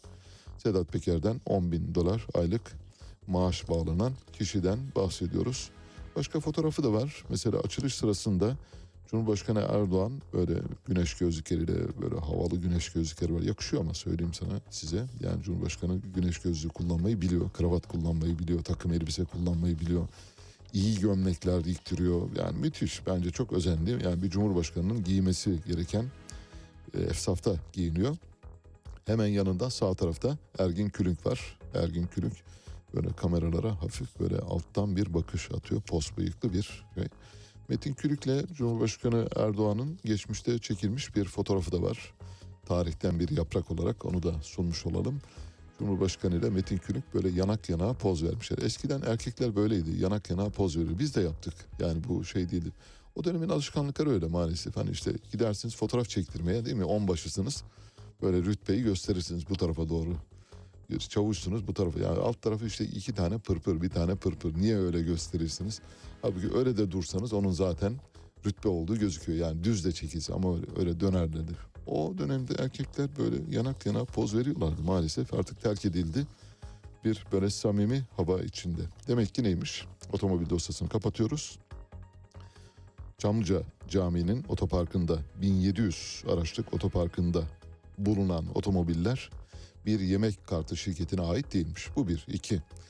Bu otomobiller bir filoya ait olabilir. Bu filonun sahibinin siyasi iktidara çok yakın olduğu ortada. Filo sahibinin otoparkı hangi bedelle kullandığını bilmiyoruz. Bedava bile kullanmış olabilir. Suçüstü yakalanınca araçları dün çektiler ve dolayısıyla büyük bir stokçuluk hadisesinin üzerine örttüler. Bu ve benzeri birden çok hikayenin olduğunu tahmin ediyorum, iddia ediyorum ayrıca. Muhtemelen Türkiye'nin pek çok yerinde, pek çok bana zaten bir izleyicimiz de yazdı. Onu bugün paylaşamadım, yarın paylaşacağım. Otopark tarifeleri üzerinden hareket ederek buranın ne kadar ucuza getirilebileceğini anlatmış. Yani Çamlıca Otoparkı o kadar ucuz kullanılabilir ki ben bedava kullanmış olabileceğini bile tahmin ediyorum ama işi tabii o boyutuna girmiyorum ama belli ki siyasi iktidara yakın birileri otomobil stokçuluğu yaparken suçüstü yakalandılar. Evet geldik. Hazırsanız güzel bir dosya açıyoruz şimdi. Binali Yıldırım, Türkiye Büyük Millet Meclisi eski başkanı, eski başbakan, eski ulaştırma bakanı, Cumhurbaşkanı Erdoğan'ın da Büyükşehir Belediyesi'ndeki yakın çalışma arkadaşlarından biri Binali Yıldırım. Binali Yıldırım'dan bir türkü çalalım mı? Yani herkesin keyfini kaçırmak pahasına. Yok yapmayalım. Hayır. Yani ben mesela yani o türkü çaldığı zaman kapının dışına çıkıyorum öyle çıkmak zorunda kalıyorum. Yani yayına ara verip gidip gelmek zorunda kalıyorum. Sizi böyle bir şeye elbette maruz bırakmayacağım merak etmeyiniz. O tehlikeli durumları çok özel anlarda kullanıyoruz ancak ve ancak. Ancak Binali Yıldırım'ın şarkı söylemesinin yasaklanması gerektiği konusundaki ısrarımızı sürdürüyoruz. Gelelim kazaya. Şimdi size bir kazanın anatomisini çözeceğiz, anlatacağız. Tek tek hiçbir karanlık nokta bırakmadan anlatmaya çalışacağım size. Bildiğiniz gibi 27 Ekim'de Binali Yıldırım Azerbaycan'da bir kaza geçirdi. Bu kaza geçirdiği dönemde Cumhurbaşkanı da orada, e, diğer bakanlar da orada, beraberinde de e, Binali Yıldırım'la birlikte İstanbul Milletvekili Şamil Ayrım vardı. Kendisi Iğdır Milletvekiliydi eskisi, eski. Iğdırlı kendisi. Kaza geçirir geçirmez hemen Türkiye'ye getirildi. Yani çok sürmedi. Birkaç saat orada kaldı Azerbaycan'da. Şimdi kazayla ilgili soru işaretleri vardı. Ben bu soru işaretlerinin birkaçını dile getirmiştim yayınlarda. Bugün bir kez daha üzerine basmak gerekir, vurgu yapmak gerekir. Binali Yıldırım'ın yakınlarının ve aile çevresinin yaptığı açıklamaya göre, kendi açıklaması da öyle zaten, kaburgalarının kırıldığını söyledi. Şimdi fotoğraflar var, Doruk paylaşacak. Lütfen fotoğraflara dikkatle bakınız. Eğer aranızda hekim varsa hekimlerin e, bu fotoğrafı şıp diye anlayabileceklerini zaten anlıyoruz. Mesela hekimler baksınlar o fotoğrafa. Kaburgası kırık bir insanın kırıkları böyle mi bağlanır? Yani böyle mi tespit edilir? Eğer kaburganız kırıksa şimdi ön tarafta iki tane klavikula var. Köprücük kemiği dediğimiz. Bu köprücük kemikleri hasar görmüşse kaburgalarla birlikte görmese de fark etmez. Köprücük kemiği kaburgaları tutuyor. iman tahtasını tutuyor. Dolayısıyla arkada da iki kemik var. Onlarla irtibatlı. Yani onlar hareket, köprücük kemikleri hareket ettiği takdirde, kaburgalar hareket ettiği takdirde onlar da hareket ediyor. Onlar da skapula dediğimiz kürek kemikleri. Dolayısıyla kürek kemikleriyle yani iki kürek kemiğiyle iki köprücük kemiğinin çok iyi tespit edilmesi lazım. Tespit işlemi de şöyle yapılır. Hekimler varsa lütfen yanlış söylüyorsam düzelsinler. İki taraftan çapraz yapılır. Yani hastanın kolları önden böyle bir e, çapraz tutuşa getirilir ve omuz hizasında tespit edilir. Sekiz biçiminde bağlanır. Sekiz biçimde çapraz bir X işareti biçimde bir çapraz yapması lazım. Şimdi fotoğraflara bakın. Acaba Binali Yıldırım'ın e, çapraz bağını görüyor musunuz? Binali Yıldırım'ın tek kolu bağlı.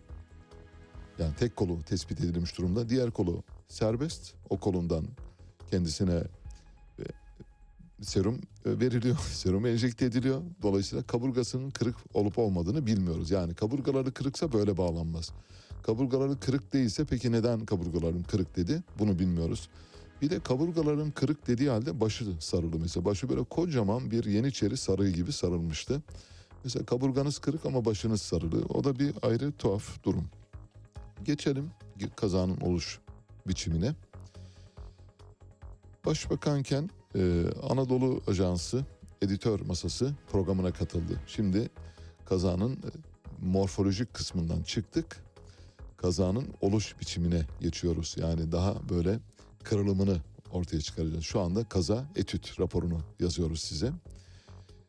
E, Anadolu Ajansı editör masasına katıldı Binali Yıldırım başbakanken. Muhabir sordu dedi ki sizi bugüne kadar hayatınızda zorlayan bir proje oldu mu dedi. Kendisi espri yapmayı çok sevdiği için hoşuma gitmeyen tek proje 15 Temmuz'du dedi. Keşke olmasaydı dedi. Şimdi 15 Temmuz sıcak, her şey ortada kimsenin espri yapacak hali yok. Yani 15 Temmuz'la ilgili espri kaldıramayız. Öyle bir dönemdeyiz çünkü ortalık kan gölü. Kan gölü derken yani işte kimin ne zaman nerede gözaltına alınacağı, nerede tutuklanacağı falan bilinmeyen bir dönemden bahsediyoruz. Ama siz espri yapıyorsunuz, ironi. 15 Temmuz hoşuma gitmeyen projeydi diyor. Şimdi 15 Temmuz'un hoşuna gitmeyen proje olduğunu nereden biliyoruz? Binali Yıldırım'ın. Darbe gecesi Binali Yıldırım nerede bulundu? Bir tünelde bulundu. Binali Yıldırım tünele kendisi mi gitti? Hayır kendisi gitmedi. Peki birileri Binali Yıldırım'ı oraya neden götürdü? Bir can güvenliği endişesi var mıydı? Bilmiyorum. Soruyorum size. Mesela neden tünele? Biz tünele gitmedik. 15 Temmuz gecesi Vallahi işte yolda yakalandık, döndük, çalıştığımız kuruma gittik. Yani en kısa yoldan kendi kurumumuza gitmeye çalıştık. Gidenler gitti, gidemeyenler evine gitti. Biz tünele kaçmadık. Demek ki tünele gidiyorsanız ya hayatınızdan endişe ediyorsunuz en güvenli yer olduğu için oraya götürüyor. Birileri tarafından götürüldü. Şimdi buradan şuraya geliyorum. Mesela Erol Olçak değil mi? İşte Boğaz Köprüsü üzerinde kurşunlandı uzaktan sniperlar tarafından vuruldu oğluyla beraber. Aynı hadisenin bir benzerine maruz kalabileceğine dair endişe var. Endişe diyorum, kuşku diyorum. Bu bahsi kapatıyorum. Şimdi Binali Yıldırım'a ilk müdahale Bakü'de yapıldı. Ve 21 Ekim günü yani 20 Ekim akşamı oluyor. 21 Ekim günü ambulans uçakla Türkiye'ye getiriliyor. Cumhurbaşkanı da başında kendisine geçmiş olsun dileği için geliyor. Bu arada işte kaburgaları kırık ama tek kolu askıda. E, kaburgaları kırık ama başı kocaman yeniçeri sarığı gibi sarılı vaziyette. Yani epey bir soru işareti var. Neyse esasa geliyorum şimdi. Olayın ardından kamuoyuna şöyle bir açıklama yapmıştı. Ufak tefek sıyrıklarla kazayı atlattık demişti. Ufak tefek sıyrıklar. Şimdi ufak tefek sıyrıklar hastanede yatıyorsunuz. Bir kolunuzda serum, öbür kolunuz bağlı.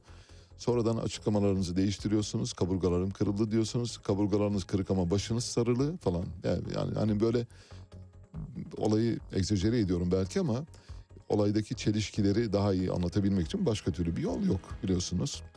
Şimdi Binali Yıldırım'ı orada taşıyan araç Şamil Ayrım'la birlikte taşıyan araç öyle bir araç ki tank gibi bir araba. Tank.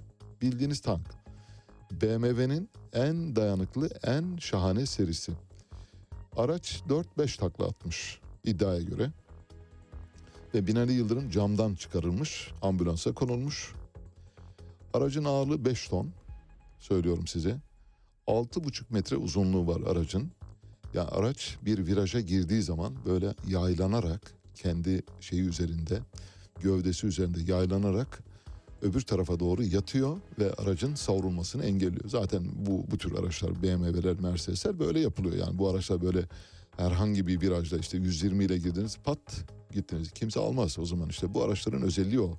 Can güvenliği sağlıyor. Dolayısıyla Binali Yıldırım'ın aracının herhangi bir virajda devrilebilmesi, yoldan çıkması ya da takla atması söz konusu olamaz. Kazanın oluş biçimini bilmiyoruz. Bu yüzden hani olabilir mi? Vallahi 1 milyonda bir ihtimal olabilir. Hani şoför çok salaksa olur. Çok özür dilerim ama mesela hakikaten e, hiç BMW kullanmamış, hiç öyle bir araba kullanmamış bir şoförse olabilir. Yani çok kötü bir hamle yapabilir. Çok sert bir direksiyon hareketiyle olmadık arabayı bile devirebilirsiniz. Üstelik her arabayı devirebilirsiniz olmadık bir hareketle. Ama şoförün çok deneyimli olduğunu düşünüyoruz. Aracın çok güvenli olduğunu biliyoruz. Bu yüzden de bu aracın sahibinin ya da içindeki kişilerin herhangi bir şekilde bir şekilde sağlıklı biçimde çıkmaları gerektiğini düşünüyoruz. Demek ki işin içinde başka bir şey var. Kendisi orada Türk Devletleri Teşkilatı Aksakallar. Bu arada telefonumuzu bağlayabilirsek. Türk Devleti Teşkilatı Aksakallar Heyeti Başkanı olarak bulunuyordu Binali Yıldırım.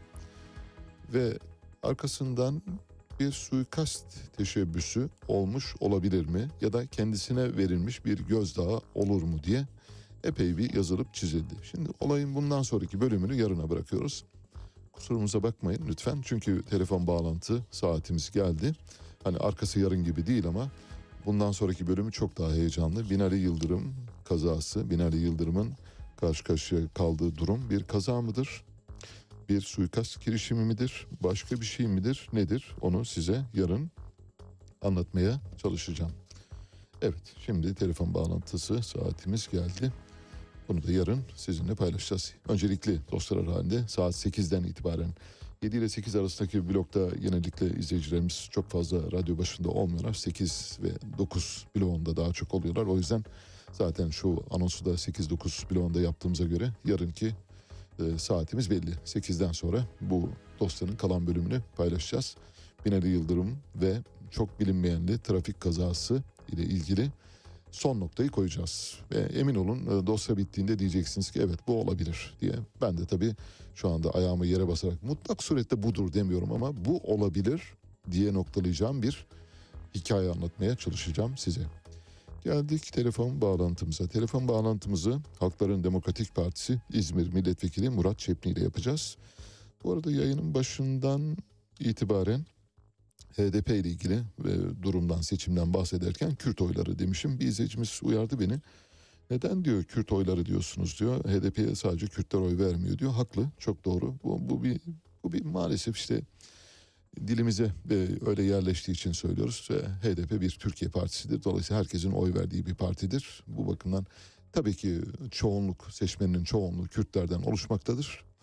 E, beni bağışlasın izleyicimiz beni uyardığı için de ayrıca kendisine teşekkür ediyorum. Şimdi Murat Çepni hattımızda dün AK Parti'den HDP'ye bir ziyaret planlanmıştı. Bu ziyareti geri çevirdi HDP. Artık sizinle görüşmek istemiyoruz denildi. Bu bir şeyin başlangıcı mı sonucu mu diye bakacağız. Seçimlerle ilgili kanaatlerini öğreneceğiz. Tabloyu ve bu arada HDP'nin bir e, bağımsız aday yani farklı bir aday çıkarma ihtimali var. Bu aday çıkarma ihtimali üzerine de epey bir polemik yapıldı. Çünkü HDP aday çıkardığı takdirde seçimin ikinci tura kalma ihtimali var. Bu da ikinci turda Recep Tayyip Erdoğan'ı Cumhurbaşkanı daha şanslı konuma getirir gibi hesaplar yapılıyor. Bu hesapların hiçbirinin iler tutar yanı yok bu arada belirteyim.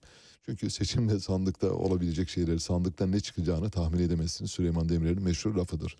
Murat Bey hoş geldiniz. Merhabalar Ali Bey hoş bulduk. Günaydın. Günaydın. Şimdi bize dünkü ziyaret daha doğrusu gerçekleşemeyen ziyaretle ilgili hem görüşünüzü aktarmanızı rica ediyorum. Yani HDP bundan böyle artık AK Parti'ye her konuda kapalı bir parti gibi mi hareket edecek? Bu bir. İki, e, aday çıkarma konusundaki karar e, size göre siyasette nasıl bir duruma yol açar? Yani siyasi halitayı ve alışımı nasıl belirler ya da neye yol açar? Bunu öğrenmek istiyorum. Üçüncüsü elbette Selahattin Demirtaş'la ilgili görüşlerinizi de e, öğrenmek isterim. Yaklaşık 20-25 dakika vaktimiz var. Buyurunuz. Ee, Biz AKP ile ilgili fikirlerimizi e, tabii perde per, e, peyderpey ortaya koyuyoruz. Evet. Ancak e, bu yeni anayasa değişikliği olarak getirilen e, düzenlemeye dair temelden itirazlarımız var. Biz bu itirazlarımızı ilk görüşmede de ortaya koymuştuk. Oraya e, gelen heyete şunu söyledik. Temel hak ve özgürlükler meselesi e, referanduma götürülemez ve anayasa değişikliği eğer e, düşünülüyorsa bu konuda bizim yine çok esaslı fikirlerimiz var. Anayasa yeni anayasa yapımı ile ilgili diye belirtmiştik. Evet. Fakat şimdi yine yine e, önümüze e, işte aile yapısı e, ile temellendirilen türban e, başörtüsünü e, yasalaştıran bir düzenleme getirmeye e, e, çalışıyorlar. Evet. Biz e, orada şunu söyledik. E, HDP'nin başörtüsüyle ilgili hiçbir sorunu yok. Evet. Yani biz e, başörtüsü özgürlüğünü savunan bir partiyiz. Partimizde de e, her dönem başörtüsü takan milletvekillerimiz oldu. Fakat e, burada mesele şu, e, AKP burada sözüm ona bir anayasa değişikliği gibi e, bir algı yaratarak aslında bir türban, başörtüsü e, fırsatçılığı yapıyor. Evet. E, bunu AKP hangi dönemde yapıyor? En temel anayasa haklarını çiğnediği dönemde yapıyor. Evet. Yani HDP açısından da e, bakın kendi anayasasına dahi uymayarak HDP'nin kapatılması e, sürecini hızlandırmış durumda. Evet.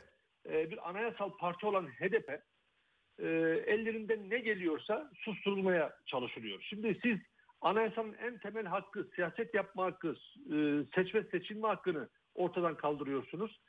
E, ve hukuku tümüyle e, sarayın bir aparatına dönüştürerek, bir sopasına dönüştürerek HDP'nin üzerine gidiyorsunuz. HDP'nin en e, basit siyasi çalışmaları dahi bir suç haline getirilmeye çalışılıyor, kriminalize edilmeye çalışılıyor. Evet. Şimdi Böylesine anayasanın tümüyle rafa kaldırıldı. Yani kendi anayasalarının dahi rafa kaldırdıkları bugün e, anayasa değişikliğinin adını ediyorsunuz. Bu tümüyle tutarsızlık, ikiyüzlülük. Dolayısıyla biz bunu oyuna hayır dediğimizi e, ifade ettik. Dolayısıyla eğer anayasa e, yapılmak istenecek Bu haliyle gelirse bu haliyle bu mümkün değildir. Evet. Anayasa bir toplumsal konsensüstür, uzlaşmadır. Dolayısıyla bütün toplumu e, bölen, parçalayan AKP'nin zaten bunu yapması mümkün değildir artık. Yani AKP bırakın toplumsal bir e, uyumu, konsensüsü tam tersine toplumsal uyumsuzluktan beslenen, toplumsal bölünmeden beslenen bir partiye e, dönüştüğü için e, dolayısıyla bunun zaten teorik olarak da bunun e, mümkün olmadığını ifade ediyoruz. Dolayısıyla bu bu e, e, hamleye hayır diye, dediğimizi ve bunu e, reddettiğimizi, bu görüşmeyi doğal olarak reddettiğimizi, bunu tutarlı e, bir politik tutum olarak değerlendirmediğimizi ortaya koyduk. evet. Şeye gelince peki e, aday çıkarma meselesine gelince hani adım adım e, Evet. gitmek için e, söylüyorum. Evet. Evet. E, Aday meselesine de dair e, bakın e, sonuçta biz bir partiyiz. Bir parti e, ülkeyi yönetmek için Evet. kurulur. Dolayısıyla e, halkların, işçilerin, emekçilerin e, temel sorunlarına çözüm üretme iddiasıyla var olur. Bu da Evet. nasıl olur? E, seçimlerle olur. Seçimlere girersiniz, Tabii. milletvekili çıkartırsınız, cumhurbaşkanı adayı çıkartırsınız vesaire. Ne varsa. Dolayısıyla e, seçimlerdeki adaylar sizin parti programınızın e, kitlelere tanıtılması, kitlelerce kabul edilmesini sağlamaktır. Seçimlerin amacı budur. Evet. Dolayısıyla e, bizim aday çıkartmaktan daha doğal e, hiçbir şey yok. Bir kere bunun altını çizmek lazım. Ve biz şunu iddiayla, iddiayla söylüyoruz. E, Türkiye'deki en temel sorunlardan en tali sorunlara kadar e, partimizin çok esaslı çözüm önerileri var. Bunları belki başka bir programda tartışabiliriz. Ee, ama maalesef tabii ki sizin hani ilk başta da söylediğiniz gibi e, Kürt Partisi algısı var. Ee, yani siz- e, sizin diyelim ki bunu e, kasıtlı yapmadığınızı biliyorum. Evet. Ama e, egemen siyaset tarafından yani e, devlet siyaseti tarafından bu kasıtlı olarak yapılıyor. Yani. HDP'yi belli bir alana hapsetmek, e, onun e, belli bir alanın Orada küçük bir parti olarak tutmak. Evet. tutmak ve oradan da kriminalize etmek Aynen. e, geliştiriyor. Ama HDP, bakın HDP özellikle e, 2015 7 Haziran seçimlerinde de gösterdiği üzere e, tüm Türkiye'nin partisi olmuştur. Ve biz şunu iddiayla söylüyoruz. E, bugün Türkiye'deki bütün halkların, bütün kesimlerin e, temsil edildiği tek partidir HDP. Bu e, şur, şuradan biraz daha oy, oy, e, az oy alabiliriz. Buradan çok daha e, fazla oy alabiliriz. Bu mesele değil. Mesele şu. Mesele e, sorunların e, talep edilmesi, e, taleplerin temsil edilmesi ve bunun savunulması meselesidir. Şimdi dolayısıyla e, biz aday meselesine böyle bakıyoruz. Biz diyoruz ki e, HDP elbette ki bu konuda bir sorumluluk sahibidir ve bir çözüm e, projesi vardır. Bizim adaylarımızın çıkartılmasının temel esprisi de budur. Şimdi biz başından beri bunu söylüyoruz. Türkiye'nin çok e, kronik kanayan yaraları var. Şimdi e, AKP bu yaraları derinleştirmiş. AKP derinleştirmenin yanında bir çürütmüş, toplumu çürütmüş.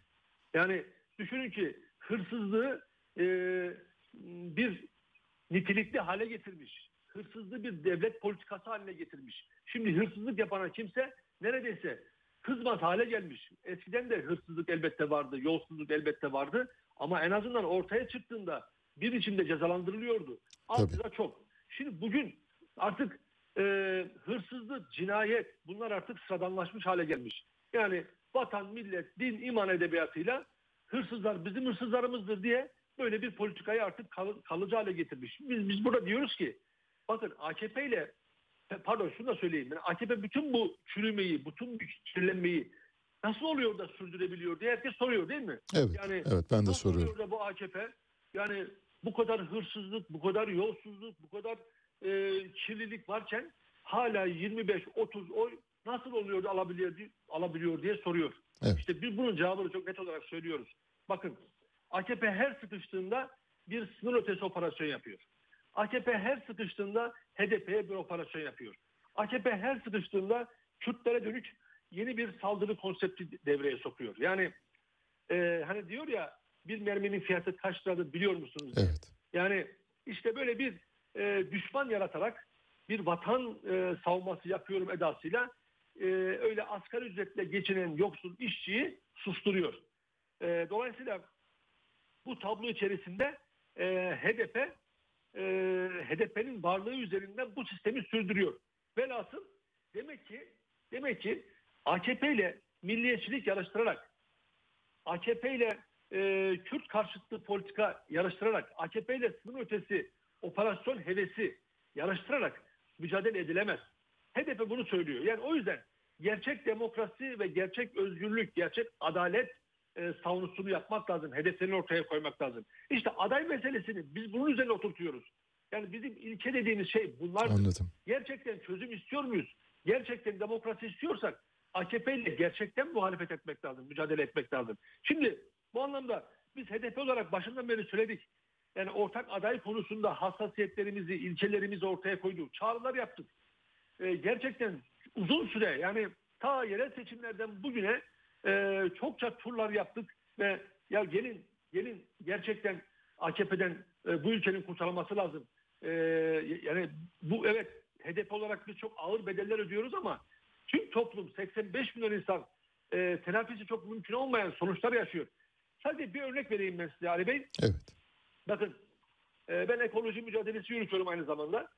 E, her defasında şunu söylüyoruz. Yani mecliste de dışarıda da e, komisyona gelen bakanlara, e, bakan yardımcılarına da diyoruz ki bakın e, bir ülkenin eğitim politikasını değiştirebiliriz. 5 sene sürer 10 sene, 10 sene sürer. Sağlık politikasını değiştirebiliriz. 5 sene sürer 10, süre, 10 sene sürer. Ama bakın ekoloji politikasını değiştirmek şansımız yoktur. E, bu ülkeyi mahvettiniz. Ülkeyi perişan ettiniz, betona boğdunuz. E, gelin bunu yapmayın, bundan vazgeçin diyoruz. Şimdi e, bu konuda çok esaslı itirazlarımız, e, muhalefetimiz var. Aday meselesini de işte bakın biz bunun üzerine kuruyoruz. E, yani neredeyse son düzlükteyiz. Fakat biz e, bugüne kadar ne yaptıysak, ne ettiysek işin esasını tartıştırmaya başaramadık Ali Bey. Yani Evet. Millet, Millet İttifakı açısından da e, işte bakın hala e, kendi işlerinde dahil Kılıçdaroğlu'nun aday olması meselesi bile hala bağlanabilmiş değil. E, hala e, AKP sonrasında e, hesaplar ve kitaplar yapılıyor. Ve bunu ben şöyle tanımlıyorum. Yani e, eğer şöyle yapılırsa devleti AKP'den kurtarma politikası esas alınırsa burada kimsenin bir kazancı olmaz. Mesele e, toplamda bir demokrasi ve özgürlük programına sahip olmaktır. Evet. Çünkü AKP'yi AKP yapan politikalar kaldığı müddetçe bu ülkede Aynı şey devam eder. Tabii. bu politikaların etrafında hizaya geçen muhalefet her zaman var. E zaten bunu yaşıyoruz. Bakın sınır ötesi operasyonlar oluyor. Hiç sorgulamadan, hiç tartışmadan herkes hizaya hemen geçebiliyor. Ve AKP oradan işte bakın türban meselesi, başörtüsü meselesinde de aynı şey geçerli. Dokunulmazlıkların kaldırılması aynı şekilde mesela değil mi? Dokunma, dokunulmazlıkların kaldırılması aynen. Aynen oraya gelmek istiyorum. Dokunulmazlık ve kayyum meselesi. Bakın kayyum meselesi de biz ısrarla anlattık. Bak biz sizden kimseden dayanışma istemiyoruz. Biz kimseden vicdan istemiyoruz dedik. Ama şunu görün. E, Diyarbakır'a, e, Şırnak'a, e, Mardin'e atanan kayyum, onlarca zapt edilen, gasp edilen kayyum, e, belediyelerimizin devamında bütün Türkiye bu kayyumu yaşayacak. Yarın İstanbul'da bununla karşı karşıya kalacağız dedik. Ama kimse duyma, duymadı. Kimse bu konuda tutarlı bir siyasi hat ortaya koymadı. Bugün şimdi İstanbul Büyükşehir Belediyesi'nde kayyum tartışılıyor. Değil mi? Evet, Yani tabii. halimiz bu. Yani dedik ki yani Kürt halkı HDP e, zulüm yaşarken ağır baskılar altında e, inim inim inletilirken e, öbür tarafta kendi bahçemizde demokrasiyi geliştirme şansımızın olmadığını söyledik. E, dokunulmazlık meseleleri zaten e, çok e, tipik bir durum. E, herkes tartışmasız el kaldırdı. E, şimdi de işte iki İyi Partili ve Cumhuriyet Halk Partili milletvekillerine dokunulmazlık kaldırılması fezlekeleri geldi. Tabii burada şunu söyleyeyim. Yani HDP'li milletvekillerine bizlere binden fazla belki 1500 civarında fezleke var. Ama bunlar hiç konuşulmadı, tartışılmadı. Yani mesele şu. Yani sonuçta siyaset tutarlılık işi. Tutarlı olmak gerekir. Tutarlılık yoksa e, işte Türkiye'deki siyasi atmosfere dönüşürüz. Bu anlamda biz aday çıkart, çıkartma kararını böyle almış olduk. E, yani burada bir kırgınlıktan bahsedilemez. Bunu bir kırgınlık e, olarak eleş- eleştirmek doğru değil. Şimdi kamuoyunda herkes yol tartışılıyor. Vay efendim HDP e, böyle alarak AKP'nin kazanmasını e, neredeyse garantilemiş oldu. Ya gerçekten e, insan şaşırıyor. Yani e, AKP'nin kazanmasını sağlayan HDP mi yoksa e, bu konuda tutarsızlık gerçekleştiren e, tutarlı bir aday politikası bile belirleyemeyen bu konuda demokratik müzakereci bir çizgiyi e, ortaya koymayan diğer muhalefet midir? Dolayısıyla biz bunu net olarak böyle ifade ediyoruz. Evet. E, Peki Murat Bey bir şey soracağım araya gireceğim kusura bakmayın. Ee, aday konusunda bir e, belirginlik ortaya çıktı mı? Yani temayüz eden bir isim e, var mı? Hani ismi bizimle paylaşmayabilirsiniz ama evet bir adayımız var e, ve o aday üzerinde konuşuyoruz e, diye partiyi bağlayıcı bir görüş olarak da sormuyorum sadece. Ben Murat Çepni'ye soruyorum. Yani bir bir, bir gönlünüzde bir adayınız e, var mı sizin?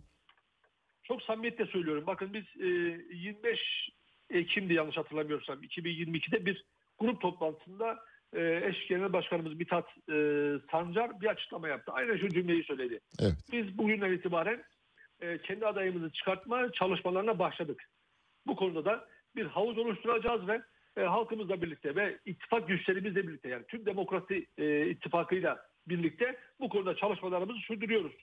Yani aslında bizim adayımız dediğimiz zaman aslında bu aday ortak bir aday. Bunu da altını çizmek isterim. Evet yani demokrasi güçlerinin adayı. Tabii, Tabii. tabii ki, Evet. tabii ki. Yani bu mesela HDP'li olmayabilir mi? Örneğin yani bu ihtimali ihtimal hesabı olarak soruyorum. Bir HDP'li olmama ihtimali var mı? Bu Tabii ki var. Tabii ki var. Var. Tabii ki var. Hı hı. Tabii ki var. E, HDP'li olmayabilir. Bu dediğimiz ilçeler etrafında anladım. e, mümkündür. Bu mümkün yani. Dolayısıyla biz o toplantıdan itibaren bir isim havuzu oluşturmaya başladığımızı söyledik ama emin olun çok samimiyetle söylüyorum. Şu anda bizim ben aynı zamanda Merkez Yürütme Kurulu üyesiyim. E, şu ana kadar konuştuğumuz tek bir isim bile yok. Anladım. Yani isim bile yok. Esasen bir bu politikayı oluşturduğumuz e, oluşturduktan sonra biz bu isim meselesinin çok rahat çözülebileceğini düşünüyoruz. Anladım. Yani hem partimiz hem de partimizin e, ittifakı içerisinde bu konuda hiçbir problem yaşayacağımızı zannetmiyoruz. Bir şey daha var. Ee, Şimdi Cumhurbaşkanı geçtiğimiz günlerde Hüdapar'la görüştü. Ee, Hüdapar tabii işte hani ne derler e, HDP'nin paradına düşen yani işte bir e, bir anlamda HDP'yi temsil yeteneğini haiz olmamakla birlikte işte Kürtlerin temerküz ettiği bir parti diye düşünüyor. Oradaki oyun planı ne olabilir? Yani HDP e, Hüdapar HDP'yi ikame edebilecek bir parti değil ama e, acaba Kürt oylarının bir parça da olsa o tarafa değil de bu tarafa kayması için bir süreç deneniyor olabilir mi? Buna ilişkin gözleminiz nedir? Şöyle söyleyeyim yani bu bu e, bu ziyaret e, sizin bahsettiğiniz kapsamda değerlendirmek bence gerek gerekmez. E, Hı hı. Sizin dediğiniz daha geniş bir tartışma konusudur, e, kıymetlidir. E, ama Hüdapar'la ilk defa görüşmüyor AKP. Yani daha önce de görüştü. Biliyorsunuz AKP bu konuda ısrarlıdır. Yani e, işte bakın Millet İttifakı'ndan bile hala e, partileri e, davet eden bir parti. Böylesi de böylesine de bir genişliği var yani gerçekten. Tabii doğru. Ama ama Hüdapar'la ilgili Hüdapar'ın e, bugün Kürt halkının e, siyasi tercihi konusunda bir etki yapabilecek bir aktör asla değil. Bu konuda net olarak söyleyebilirim. Ama AKP bu konuda planları var. Biz şöyle söylüyoruz. E, biz e, Kürt oylarından ziyade, Kürt halkının oylarından ziyade Karadeniz'de, Ege'de, İç Anadolu'da, İç Anadolu'da HDP'nin e, oylarının artırılması tartışmasını yürütüyoruz. Bakın ben e, bir Karadenizliyim, Rizeliyim aynı zamanda. Evet. Dolayısıyla e, e, Karadeniz'de HDP'nin yani bakın gerçek anlamda bir çalışma e, eşitliği, adaleti gerçekleşse Karadeniz'de HDP'nin oylarının patlayabileceğini söylüyorum. E, dolayısıyla bizim esas tartışmamız bu ama iktidar tabii ki başka hesapların peşinde. Bugün de böyle, yarın da böyle. Evet. Vallahi zaten e, son seçimlerde HDP e, pek çok yere dokunabildi yani pek çok yerde e, varlığını gösterdi. İşte Antalya'da, Bursa'da pek çok yerde. Bu muhtemelen Karadeniz'e de yansıyacaktır diye düşünüyorum. Ben hatta epeydir de düşünüyorum üzerinde. Neden Karadeniz'de bu şeyi göremedik, bu canlanmayı göremedik diye siz yani çok uzak olmayan bir gelecekte orada da benzeri bir e, hareketin olabileceğini ya yani oraya da dokunabileceğimizi e, söylüyorsunuz öyle mi? Çünkü bize izin izin verilmedi Ali, Ali Bey. Yani biz Karadeniz'de e, çalışma yapmamız engellendi. Bakın ben size şöyle söyleyeyim. E, e, bu ülkede AKP'nin e, en çok gadrine uğramış bölge Karadeniz'dir. En çok Evet. en çok Karadeniz'dir. Hem siyasi olarak böyledir hem de ekonomik olarak böyledir. Bakın siyasi olarak savaşın savaş politikalarının arka bahçesi haline getirilmiştir. Bir e, Karadeniz'in dokusuyla oynanmıştır. Karadeniz'in psikolojisiyle oynanmıştır. İnsanlar gerçekten travmaya sokulmuştur. Fakat ekonomik olarak da bakın çayı, fındığı yok edilen, vahşi turizme teslim edilen, e, şirketlere peşkeş çekilen bir alandır. Karadeniz'in en çok göç veren bölgeye dönüşmüştür. Yani AKP gerçeği budur. Bakın e, e, işte Cerattepe'de, İkizdere'de e, ortaya çıkan tablo şudur. E, AKP orada teşhir olmuştur. E, AKP'nin o HES politikalarıyla teşhir olmuştur. Dolayısıyla biz fırsatımız olsa, imkanlarımız olsa e, ki hani oldukça bunları ifade etmeye çalışıyoruz. Karadeniz'de de e, geziyoruz. E, memleketimiz elbette. Ama e, kastettiğim şu. Yani e, daha rahat bir, eşit bir siyasi çalışma koşullarından bahsediyorum. Bunlar olduğu koşullarda e, AKP'nin e, iddialı iddiayla söylüyorum. Karadeniz'e e, bırakın kazanmayı girme e, ko- koşulları bile ortadan kalkar. Evet. Peki e, son bir şey soracağım. Son 3-4 dakikamız. E, Şimdi HDP'nin bir anahtar parti olduğunu herkes biliyor. Yani bu seçimin iki anahtarı var. Bir tanesi Z kuşağı seçmeni, öteki de HDP. Dolayısıyla bu iki anahtar hangi tarafa doğru giderse e, gösterge onu e, doğruluyor. Ben e, Z kuşağı ile ilgili tespitimi yaptım yayının başında eğer dinleme şansınız olduysa. Z kuşağı şu anda 3,5 milyonu ilk kez bu seçimde oy verecek. E, toplamı 7 milyon. Evet. Bu 7 milyon içinde AKP'nin alabileceği oy maksimum 20, %20 civarında. Dolayısıyla geri kalan oylar işte diğer partiler Millet İttifakı ve bu arada HDP'de e, giden çok sayıda Z kuşağı seçmen var onu görüyoruz. Evet. Dolayısıyla orada bir belirginlik var yani Z kuşağının adresi belli. Fakat HDP'nin adresi konusunda e, şöyle bir dilemma var. O dilemmayı da dile getirerek sorayım. E, 4 dakikamız. Yani HDP evet biz e, Millet İttifakı'nı destekliyoruz dese bugün Millet İttifakı'nın e, dip yapacağını biliyoruz. e, Millet İttifakı biz HDP ile çalışmak istiyoruz dese orada yine bambaşka şeyler olacak. O yüzden hakikaten çok e, değişik bir mimari gerekiyor. Yani bu siyasi mimariyi nasıl idare edeceğiz biz? Yani ülke olarak soruyorum ben bir vatandaş olarak yani bu bu inşanın nasıl yapılacağı konusunda bize böyle 3-4 dakikalık bir diskur verirseniz öyle bitirelim. Eğer bize dayatılan e, çerçevede kelimelerle, kavramlarla konuşmakla, e, konuşarak ve e, açıklamaya çalışırsak yanılırız. Yani ben e, sizi e, düzenli olarak e, takip ediyorum. E, Radyo Sputnik'i de düzenli olarak takip ediyorum. İzleyicilerinizin bu konudaki e, dikkatine de e, biliyorum. Teşekkürler. E, buna güvenerek e, konuşuyorum. Yani e, biz yani şöyle diyelim e, bir tarihsel eşikte olduğumuzu herkes kabul ediyor. Evet. Ee, şimdi eğer tarihsel eşikteysek bunun adını böyle koyuyorsak buna uygun tartışmamız lazım.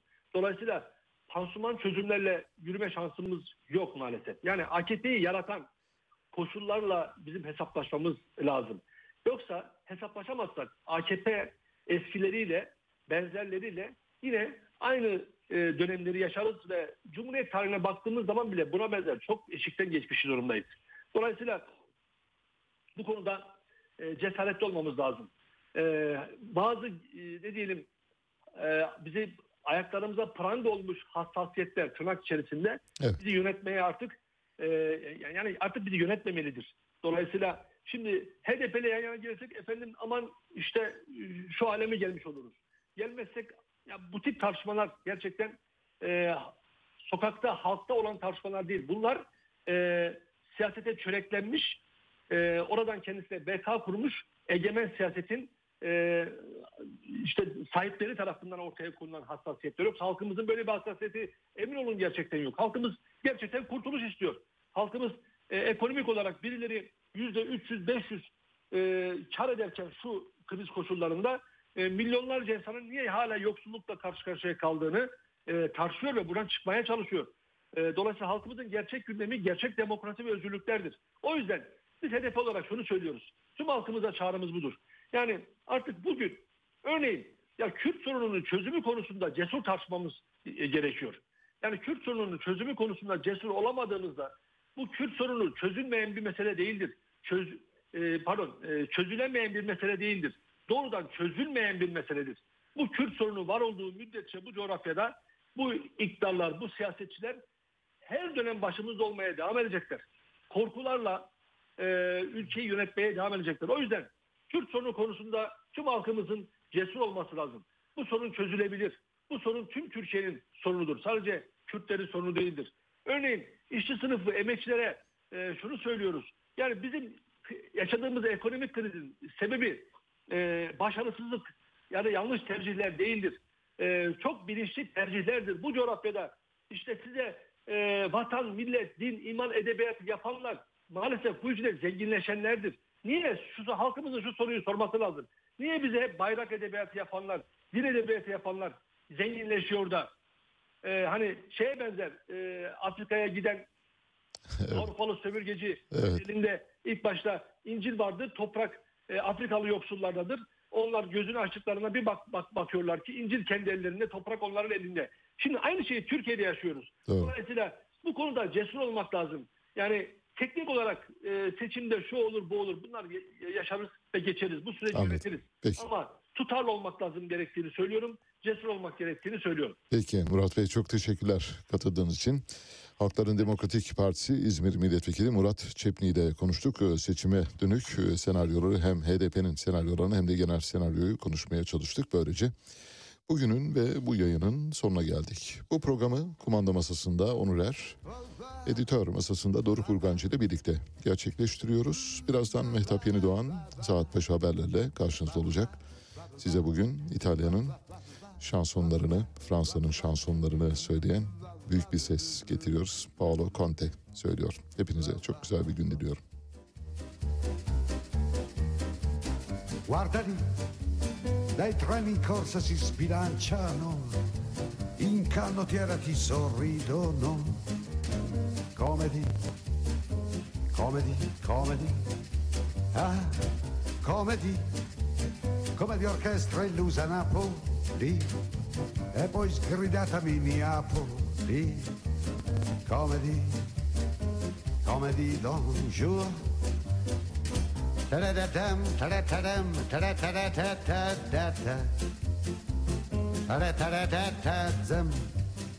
La comédie d'un jour, la comédie de ta vie, la comédie, la comédie, la comédie, la comédie.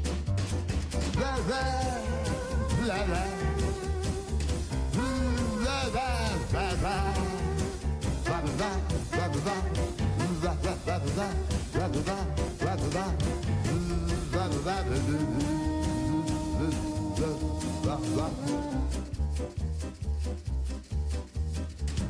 Ma cos'è? La luce piena di vertigine, sguardo di donna che ti fulmina. Comedy, comedy, comedy, ah, comedy, anticamente vista a Napoli, con lontanissimi binocoli. Comedy, Comme dit Don Jour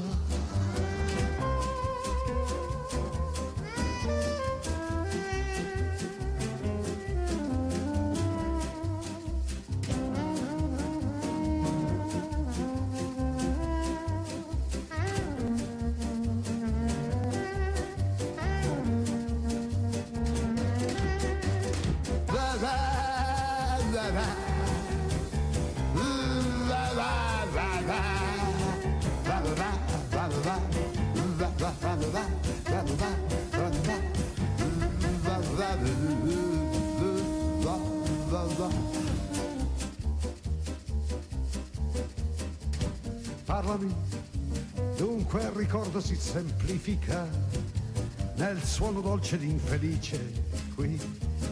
Comedy, comedy, comedy, ah, comedy, come di orchestra che precipita in un ventilatore al Grand Hotel, comedy, comedy d'un jour, za tadadam, tadam, tadadadadadam, tadadadadadam, la comédie d'un. La comédie de ta vie, la comédie, la comédie, la comédie, la comédie.